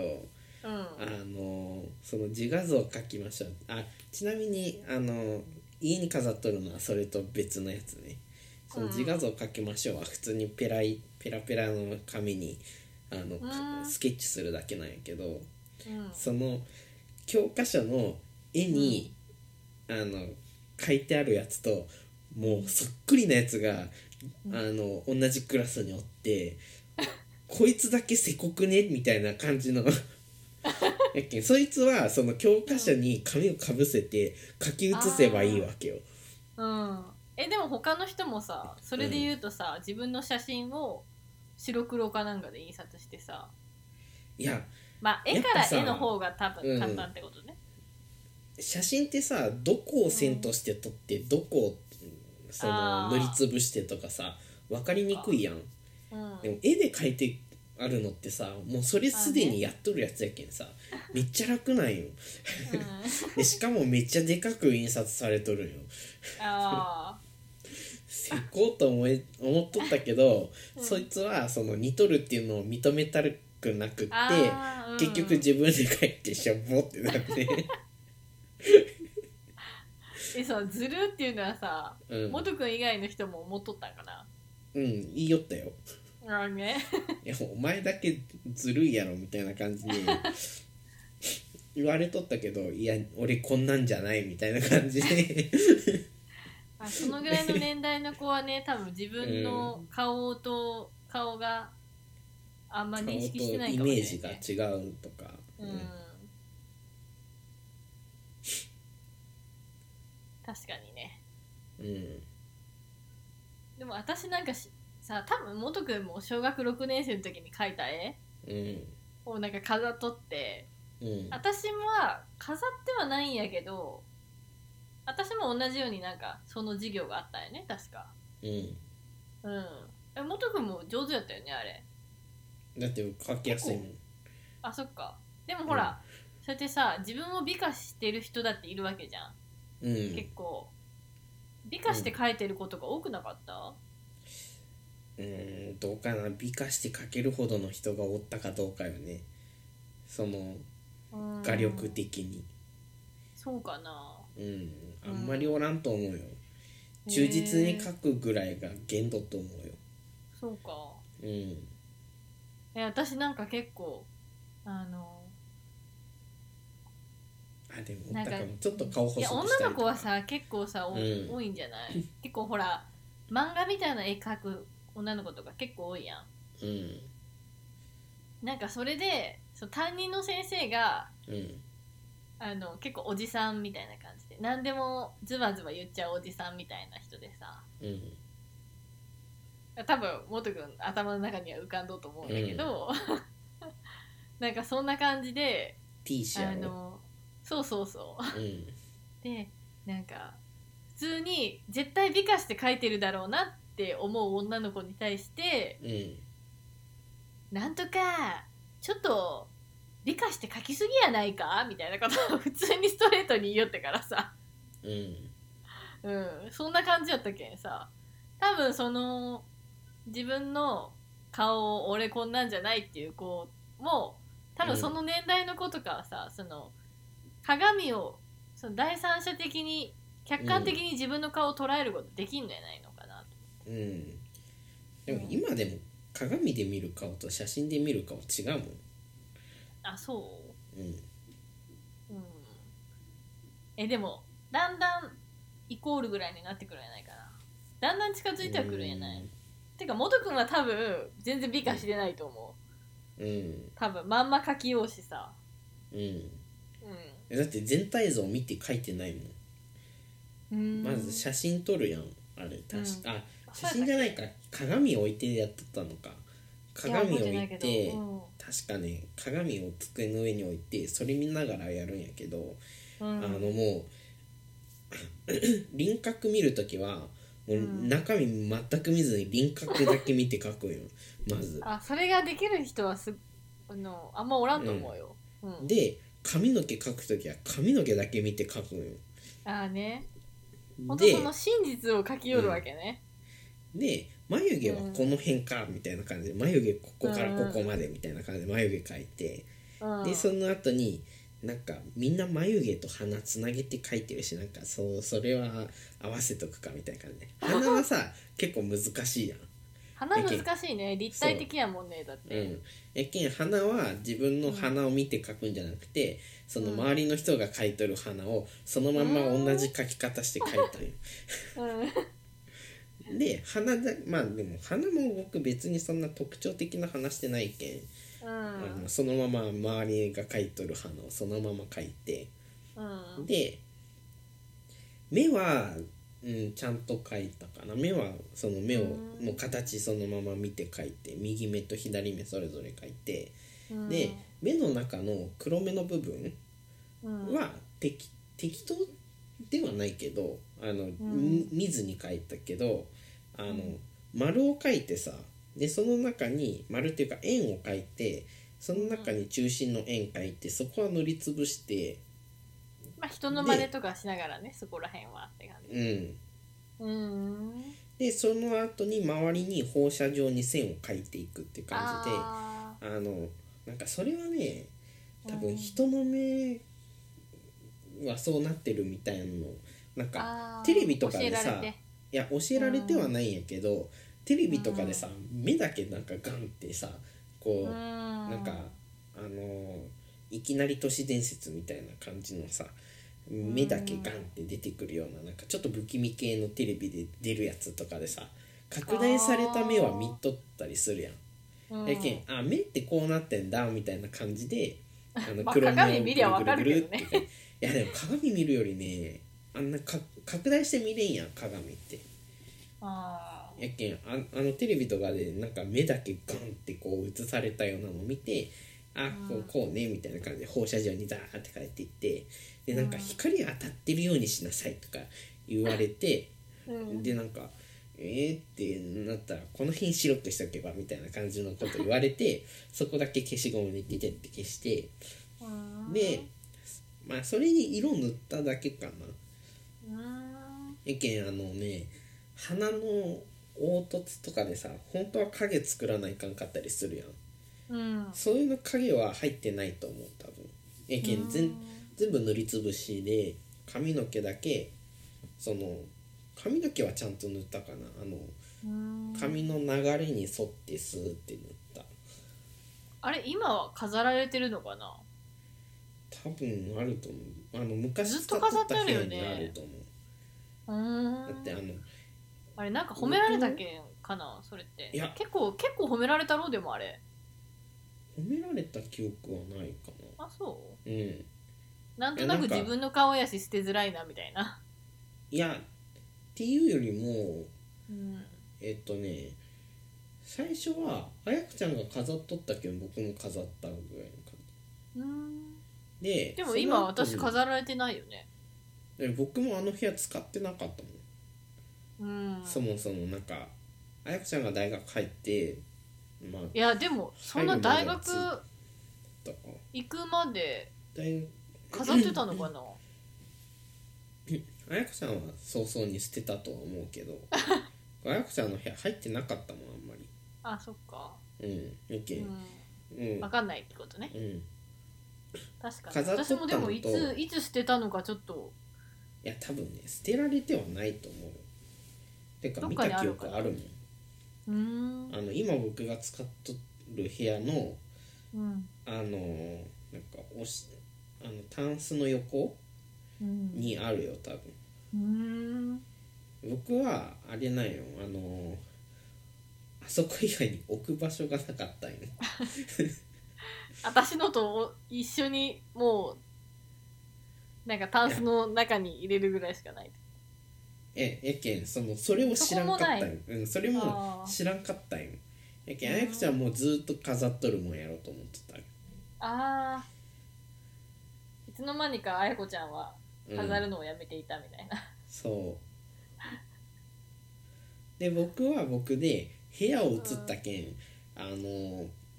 もうあ別今に飾って自あ分るの部屋がは自分の部屋じゃないけんね、うんうんあーね もうあれもうずっとあるけんねほんと、うんうんえでもあやこちゃんもさあの、うんなんか指のさピースサインの銅像は そうそ銅うそう像じゃない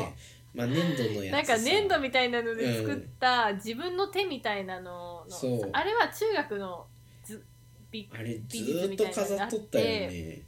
そうしかもさあれさ多分途中でうん壊れとんよねそうあので指指の中指指が折れとん折れよ確てか折れたのをさそう包帯でさわざわざそうぐるぐる包帯で巻きにして普さ 通に指を怪我した人みたいなののオブジェになっとんよねうんいや私あれ私じゃないよ多分お母さんよあれあーどうやったっけな僕やったような記憶あるけどね ああもうボト君だったんだうん確かね多分やけどうん多分やけど折ったのも僕なんよねあそうなうんあの昔のさ、いうんあの昔住んどった家のさ玄関に置いてあったやん、そうやでったっけ玄関の部分が吹き抜けになっとってさ、うんであそこなんかあの あそこにボール当ててフライ取る練習とかしよったんようんうん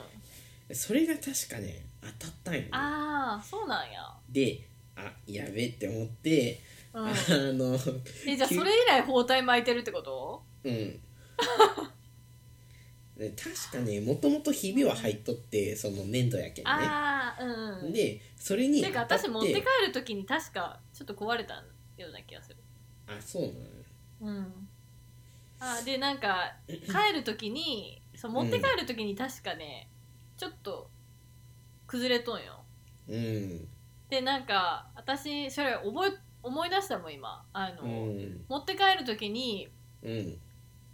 あの指折れたみたいな感じになっちゃってあもう俺取ったんや確かねあでそれがもしかしたらあのボンドとかでくっつけとんのかもしれん、あーかもしれんねうん、でなんか私それを再度元君が折もっうちゃ一った回折っ感じただんよかねなえだって普通さなんかうんあんな包帯で直すって さ子供じゃないとせんやろさすがにさ、うお母さんが包帯で直すってないと思うよ多分そううんああいうことするのはお母さんやろうなと思っとったんやけどないやお母さんはさすがに大人やしもうちょっとマシな直し方するやろそうかなうーんだって家に瞬間接着剤ぐらいあったしさあうーんでも一応なんか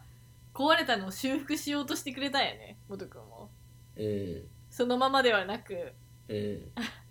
最初あのん中指だけに巻いてでそれでポロッと落ちもう一回落ちたっけねあああこれここだけにやっても全然ダメやんって思っての普通に怪我した人のなんか処置みたいな感じ処置じゃゃダメやったなっていうのであの、うん人差し指の近くに支柱みたいな感じにして、うんあの無理やり支えたんよ確 か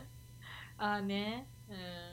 やっけんなんかあんな形になっとる記憶うはーあんるけどね確かにあれねうんねなんか捨てづらいよね確かに、うんでしかも包帯で直したってところが僕らしいやろあそう言われてみればねうんあのうんなんか僕さ包帯大好きやったやん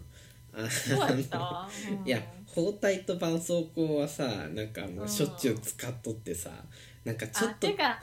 ちそょうっとちょっとこけ怪て我しただけでもぶつけた時になんかあのなんか一瞬絆創膏貼って治ったって言って剥がしたり とか、えなんかね、うん、そうちょっと大げさに処置する傾向にはあったよね、うん、あうんのね、お医者さんごっこの延長みたいな感じよねあれはああそういうことね、うんうん、結構痛いみたいなのもさ、うん、ちょっとちょっと痛いくらいなのにさうん、すごいもう僕は重症ですみたいな、あれもね、うんあの個人的には重症だからやってるっていう認識はないのよそうでもなんかうんお父さんの、お父さんがそれに対してうん本当なんかあの大げさよね元君はみたいな そんな雰囲気やったけどね、でそれに対して元君が怒るみたいな構図じゃなかったうん本当に痛いっちゃけみたいなあのねあれなんよ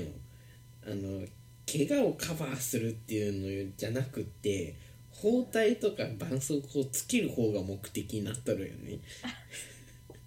そうやったっけううんあの周りから見たらわかんけど個人的にはそうやったんようーんでねあのやけんちっちゃい頃からねあのなんかその絆創膏とかもあの怪我してないのに貼ったりとかするけんあーのお母さんがあんのもともとなんかアンパンマンかなんかの,、うーんあの普通の絆創膏買っとったんやけどうん、もったいないみたいなも感っじたいないみたいな感じであの、うん一番安い名もついてないやつを買うようになって。うんでも個人的には別に何だっていいわけよ絆創膏であればうんでそれを貼りまくっとった記憶はあるやけんあの包帯とかもなんか、うんあの怪我してないけど巻いてみるみたいなのはやりよったけんあーねあのそそれの延長なんそやのね延長であの指のやつも多分やったんやないかなと思うえー、あーあれはしてづらいよねなかなかう、んいやなんか体の一部とか書いたりするとさうなんんか捨てれんよねしかも自分のうんまあ別に捨てんでもいいしねみたいな感じだしね、うんうん、自分の部屋にあるわけじゃないけんそうね別にまあ、自分の部屋にあったらちょっと不気味かもしれんけどねうんうん不気味で思い出したけどさ、うん今今すごい思い出したんやけど小学校の時にさ等身大の自分みたいなやつ作らんかった、え作らんやったよいやなん不か気味すぎるやろいやほんうんもうほんと不気味なんよあ の自分の服を学校に持って行って段ボールで型を切ったやつにその服着せて自分の顔描くんよかかしみたいなことってことそだうろかかしみたいなやつでーしかもそれを窓際に置いとるんよもうかかしやん それでしかもねずらーっと並べるんよ まあクラス三十何人おるけんさ窓全部埋まるぐらいでさある んねでそれであの近所のおばちゃんが夜とかにそれ見て「はぁってなって なんかすごいねあの大勢の子供たちがそのおばちゃんを見見下ろしてるみたいななんかへ見ーた目になるよであーめちゃくちゃ怖いあれみたいな感じで。えーえあれあれ元君のクラス夜見るとめちゃくちゃ不気味なんだけどあれみたいなこと言われ てえそれ引っ越した先の小学校そうそうそうそう小学校えー4年生ぐらい、あー4年生かあ確かにね5年生ぐらいかなあそこそのね通りから見えるもんねそう通りから見えるし、あの、うん伝統も見えるしうん普通に明るい感じだ明よねるいし、広いからねうんでしかもなんかちょっとねあそこだけあの開けた感じになっとるしね、へえー、それはあ私たちはなかったけどうね、んうん、いや多分ねうん今もずっと小学校の前通り続けたらねあえーそれ飾れる時期あると思うよ いやーもう苦情が出てやめとっじゃないと思いやーどうかなういやだって元君のクラスだけなんやろそれしとったの違う違う学年全員学年全員よへえ 怖いねしかも不気味なのが服を着とるところなんよ確かにいらん服なんやろうけどさそうなんでそんなことする必要あるんやろうね すごいよね発想がかかしやんねほんとそうしかも1体や2体じゃないんよずらーっと並べられるんよしかもなぜかその重ねずにこううん横一列にずらーっと並べてでなん下か半身は見えんけんさうん上半身だけやったらあーすごいリアルなんよああねねなんかそういうので言うとさなんかあの、組体操とかもさうんなんか何が楽しいんかなって思うよね今思えばさあれなんはか教師がやりたいだけやろそういやなんかでもそのさそのうんかかしみたいなのの発想もさうん生徒を横に生徒の同じものを横に並ばせるみたいなのとかもさうんちょっと似てない発想が組体操と、まあね組体操もさあれって人で積み木してるようなもんじゃんだって、うんいやあれね多分、うんそのなんか今しかできないことをやろうみたいなのがあって、うんその大人になったら組体操なんかできないから思い出作りさせてあげようとかその、うんなんかそ そのねその等身大の自分みたいなのは大人になってこれ見たらこんなちっちゃかったんだとか思う思えるからあの作らせてあげようとか多分そういう発想なんよねなんか思い出作りとかそういうのをさせたがるようなことで多分やっとると思そうかな、う、うん、それがいいとは全く思わんけどいや今考えると組体操とかも意味わからんかったなとう思ってね、ん。うんあいやれなんかね結構なんか麻痺しとる感じはあるよね、なんかあの小学校1年生の時に見てさ「えうんそんなことしてえ死んじゃわないの?」っていうのをさ思ってであーなんかだんだん見ていくとああまあ毎年やってるしなんとかなるかなみたいになってで、うんまああれあでの事故事故になってねうん本当に大変な人もいるもんね本うん当、うんでまあ確率的にはさそんななんか6回やったぐらいじゃまあその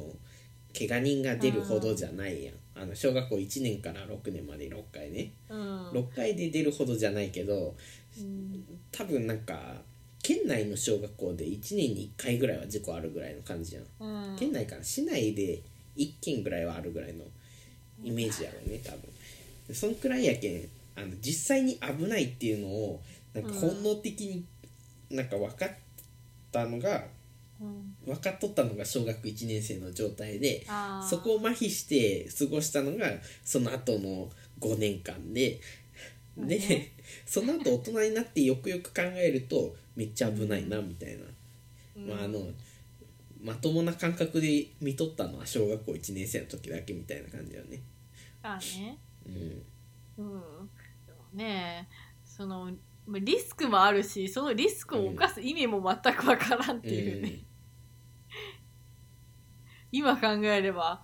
あうんあれが人が重なり合ってピラミッドとかなって何がいいんやろねみたいなうんうん風にはちょっと思っちゃうよね。でしかも落ちて怪我するだけじゃなくって一番下の子が背骨やっちゃうとかあるらあしいそうよ。なうんんあのうんまあそうまよね。あ、せいぜいさ4段とか5段とかやん普通の小学校は。あれをなんか8段とか10段とかやって 無理やり大きくした学校があるらしくてなんかもううんあああの何々小学校名物みたいなねそう感じになっちゃうやろね。そうでもうもうみんなで作ってもうめちゃくちゃでかいやつやってでもすそのあれでかくなればでかくなるほどさ下におる人の負担も大きくなるわけやんうんうでん背骨にふなんか背骨なんかひびが入ったかなんかそうですで、ねなんかもうそれでも中止になったみたいななんか中止というか、それでもうバッシングがすごくなってやめたみたいながあったと思うそれがなんか23年前ぐらいのニュースやったと危ないよね思うんうよあーじゃあもう今の小学生はそういうのはしないのかもしれないね今はまあ分からんけどまだ、まあでもね、まあ5年後はなくなっとるやろうねというかまあ今のこのコロナでねまあやってないやろうねそういうのは絶対やらないだろうしね、ん、うん意味がわからないよね確かにコロナ中の運動会って何やるんやろうね玉入れとかできそうよねあできんか玉入れ玉入れだってさ人が触ったのをさずっと投げ続けるわけやろまあね徒競走とうん徒競走と何ができるんやろまあバドミントンとか結構できそうやけど ねあねでも運動会ではできんもんねうん縄跳びとかかな、縄跳びなんてさあのすごい近い距離で並ぶやんえああの一人ずつ飛ぶやつあうんそうそうそうあそっちあの大方が縄確跳かにびいじけゃるなかくて縄跳びやったらさうん普通に距離取れるやんまあねそれはいけそうやんねまあちょっと絵的にどうなんていうのはあるけど ねうん、あとた運動会の競技って何があったっけ運動会のえ競技玉は転がしとか絶対できんやろ今そうよねうん綱引きとかもね綱引きも無理よねねえまあ走るぐらいしかできんやろねうんうん普通になんか球技大会みたいになるんかなそれでこもそ球バドミ技ントンと大会かもねえそうねバドミントンとかはいけるかもしれんけどと野球も多分いけるやろそうねうんでも野球とかやとバドミントさン野球卓球まとめてやれんやんやれんねトーナメント制みたいな感じしてないかもねうんしかも時間かかるけん無理やねうんそうよね1分ぐらいで終わる競技じゃないと運動会じゃできんもんね、そしたら結構卓球っていいよねいや卓球は結構あまあでもあ時間が23ポイントで終わるんならうーそんなもんんかなえー、難しいねねえいやでもなんか勉強が得意な子はさ全然うんオンラインでもさ、うんあのあー僕勉強得意だわーみたいなのわかるけどさうんそのなんか勉強とかよりスポーツが得意ですみたいな子やったらさそういう運動会とかでねうんあ僕って他の子に比べて足速いんだみたいなさねうんわかるわけだからそれがないとねまあでもクラブ活動とかはやるやろ、まあそうね、んそうだけど才能がちゃんとその学校とかじゃないところで見出されとったらうん OK って感じだよそうね、ねうん、も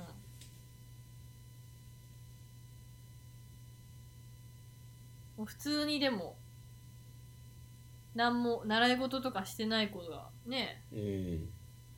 あ僕には何も得意なことがないみたいな うん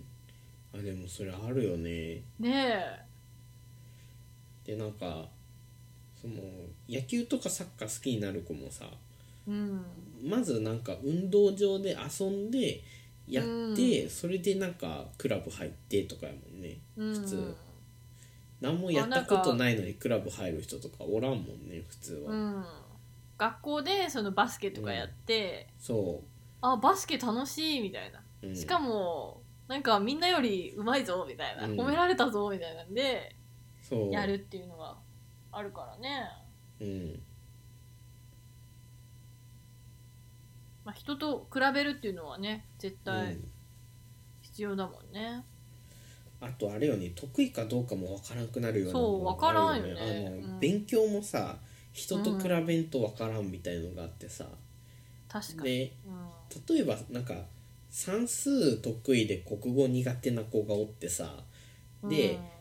なんか算数はもう何の手応えもなくても面白くないって思って算数嫌いになる可能性もあるわけやんうん、うんでもなんかそこで周りと比べてあうんなんか得意なんだみたいななんかあのんそうそうなることもあるわけやけんさうん、なんかオンラインだけでやるって結構なんか適性見る適性を自分で見極めるって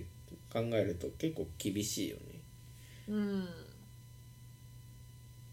確かにねだって普通に勉強で言ってもさうんあのなんか夏休み中とかってさ人と比べんやん、うんやけんなんかあ私なんか本当物分かり悪いなみたいな感じでずっと思いよってうんでもなんか夏休み明けでテストとかしたらうんでも結構上の方ですみたいな感じちょっと嫌なやつっぽいけどさ うん上の方だったらだああ全然人と比べると大丈夫なんだみたいなんでうんちょっとそこで自信を取り戻すみたいな うんでも夏休みの終わり頃は結構ああなんか物分かりが悪いなみたいな思ってたもんね私基準が分からんもんねうーんまあ分かる方がいいのかは分からんけどねそうねまあうんその、ね夏休み明けでうん本当にみんなより物分かりが悪かったらあやっぱりやっぱりだみたいな感じになっちゃうもんねあっていうのもあるけどなんか、うん周りと一緒でいいやぐらいの感覚でいくとずば抜けた人が出てこなくなったりするけんさそこはちょっとまあ、うんよしあしはあるかもねあねうんいやでも天才的な人やったらさうんその周りが周りからずば抜けてできとうけんあの例えばその数学みたいなのとかさうんあなんだなんか自分は得意だからこんだけでいいんやっていう感じにはならなそうよねなんかのめり込みそうじゃないいなんかその全体的にできる子は多分そうかもしれんけどすごいあー一教科だけ飛び抜けた子とかおったらうん多分いいかなってなるんやないそううんあーでもどうかな逆にえそういう子はでも好きなんやないの数学がそういう子はね知らんけどうんもうそれをやること自体が楽しいみたいな感じなんやね。まあそうかな、うん。ままああ、わたかだらんそうけいどうね子は大体学校の勉強はやめて別の勉強しだすけどねあ、そうなん。う、うんん。あの算数好きですって言ってうん算数、その算数好きな子がさ、うん、その計算ドリルで楽しくなるってことはまあまあないかなってまあまあ感ねじな、でそれで、うんなんか難関中学の入試問題だけ解いてみたとかパズル買って解いてみたとかそういうのはある普と思う通にねけ、そうそうなると、普通に進学校に行ってみたいな感じになるんやろど、ね。うん、あ全教科できるとは限らんけどねその子が。うん。やけん算数だけずば抜けて得意で国語理科社会ダメですみたいなうん。可能性もあるけどねあとはなんか、はあのーなんかやたら記憶力ある子とかおるやんで地図、うん地図見るのが好きであの、うんやたら記憶力が良くてあーこの国の首都はこれでとかいうのそう分かいうるびっくりびっくり小学生みたいなのおるもんねたまに。そうでそういう子ってさ多分うんその地理とかをちゃんと勉強してそれやれば、なんか結構さそこの科目だけけよくなるけどなんとなく地図見て覚えとけばなんとなく答えられるからそれをなんかか各アウトプットだと思ってあの、うん宿題とかやるようになってしまうとなんかちょっともったいないなってなってその。うん。こんくらいでいいんだ周りこんくらいしかできてないし多分みんなこんくらいしかやってないんだろうなーで終わるよりはその、うんなんかあこんなこともあるんだでこうどんどん勝手に伸びていく方がいいのかもしれない、かもしれないやけど、うんねまあね学校はね天才を生み出す場じゃないからね、うっていんうことやなうん、うんなんかもうそろそろ2時間ぐらい喋ってるんだけどもう2時間以上喋っとるよちょっとここら辺で切りましょうか、そうですねじゃあ、うん、じゃあそろそろうんじゃあねそろそろじじゃゃああおやすみおやなすさみないさいはい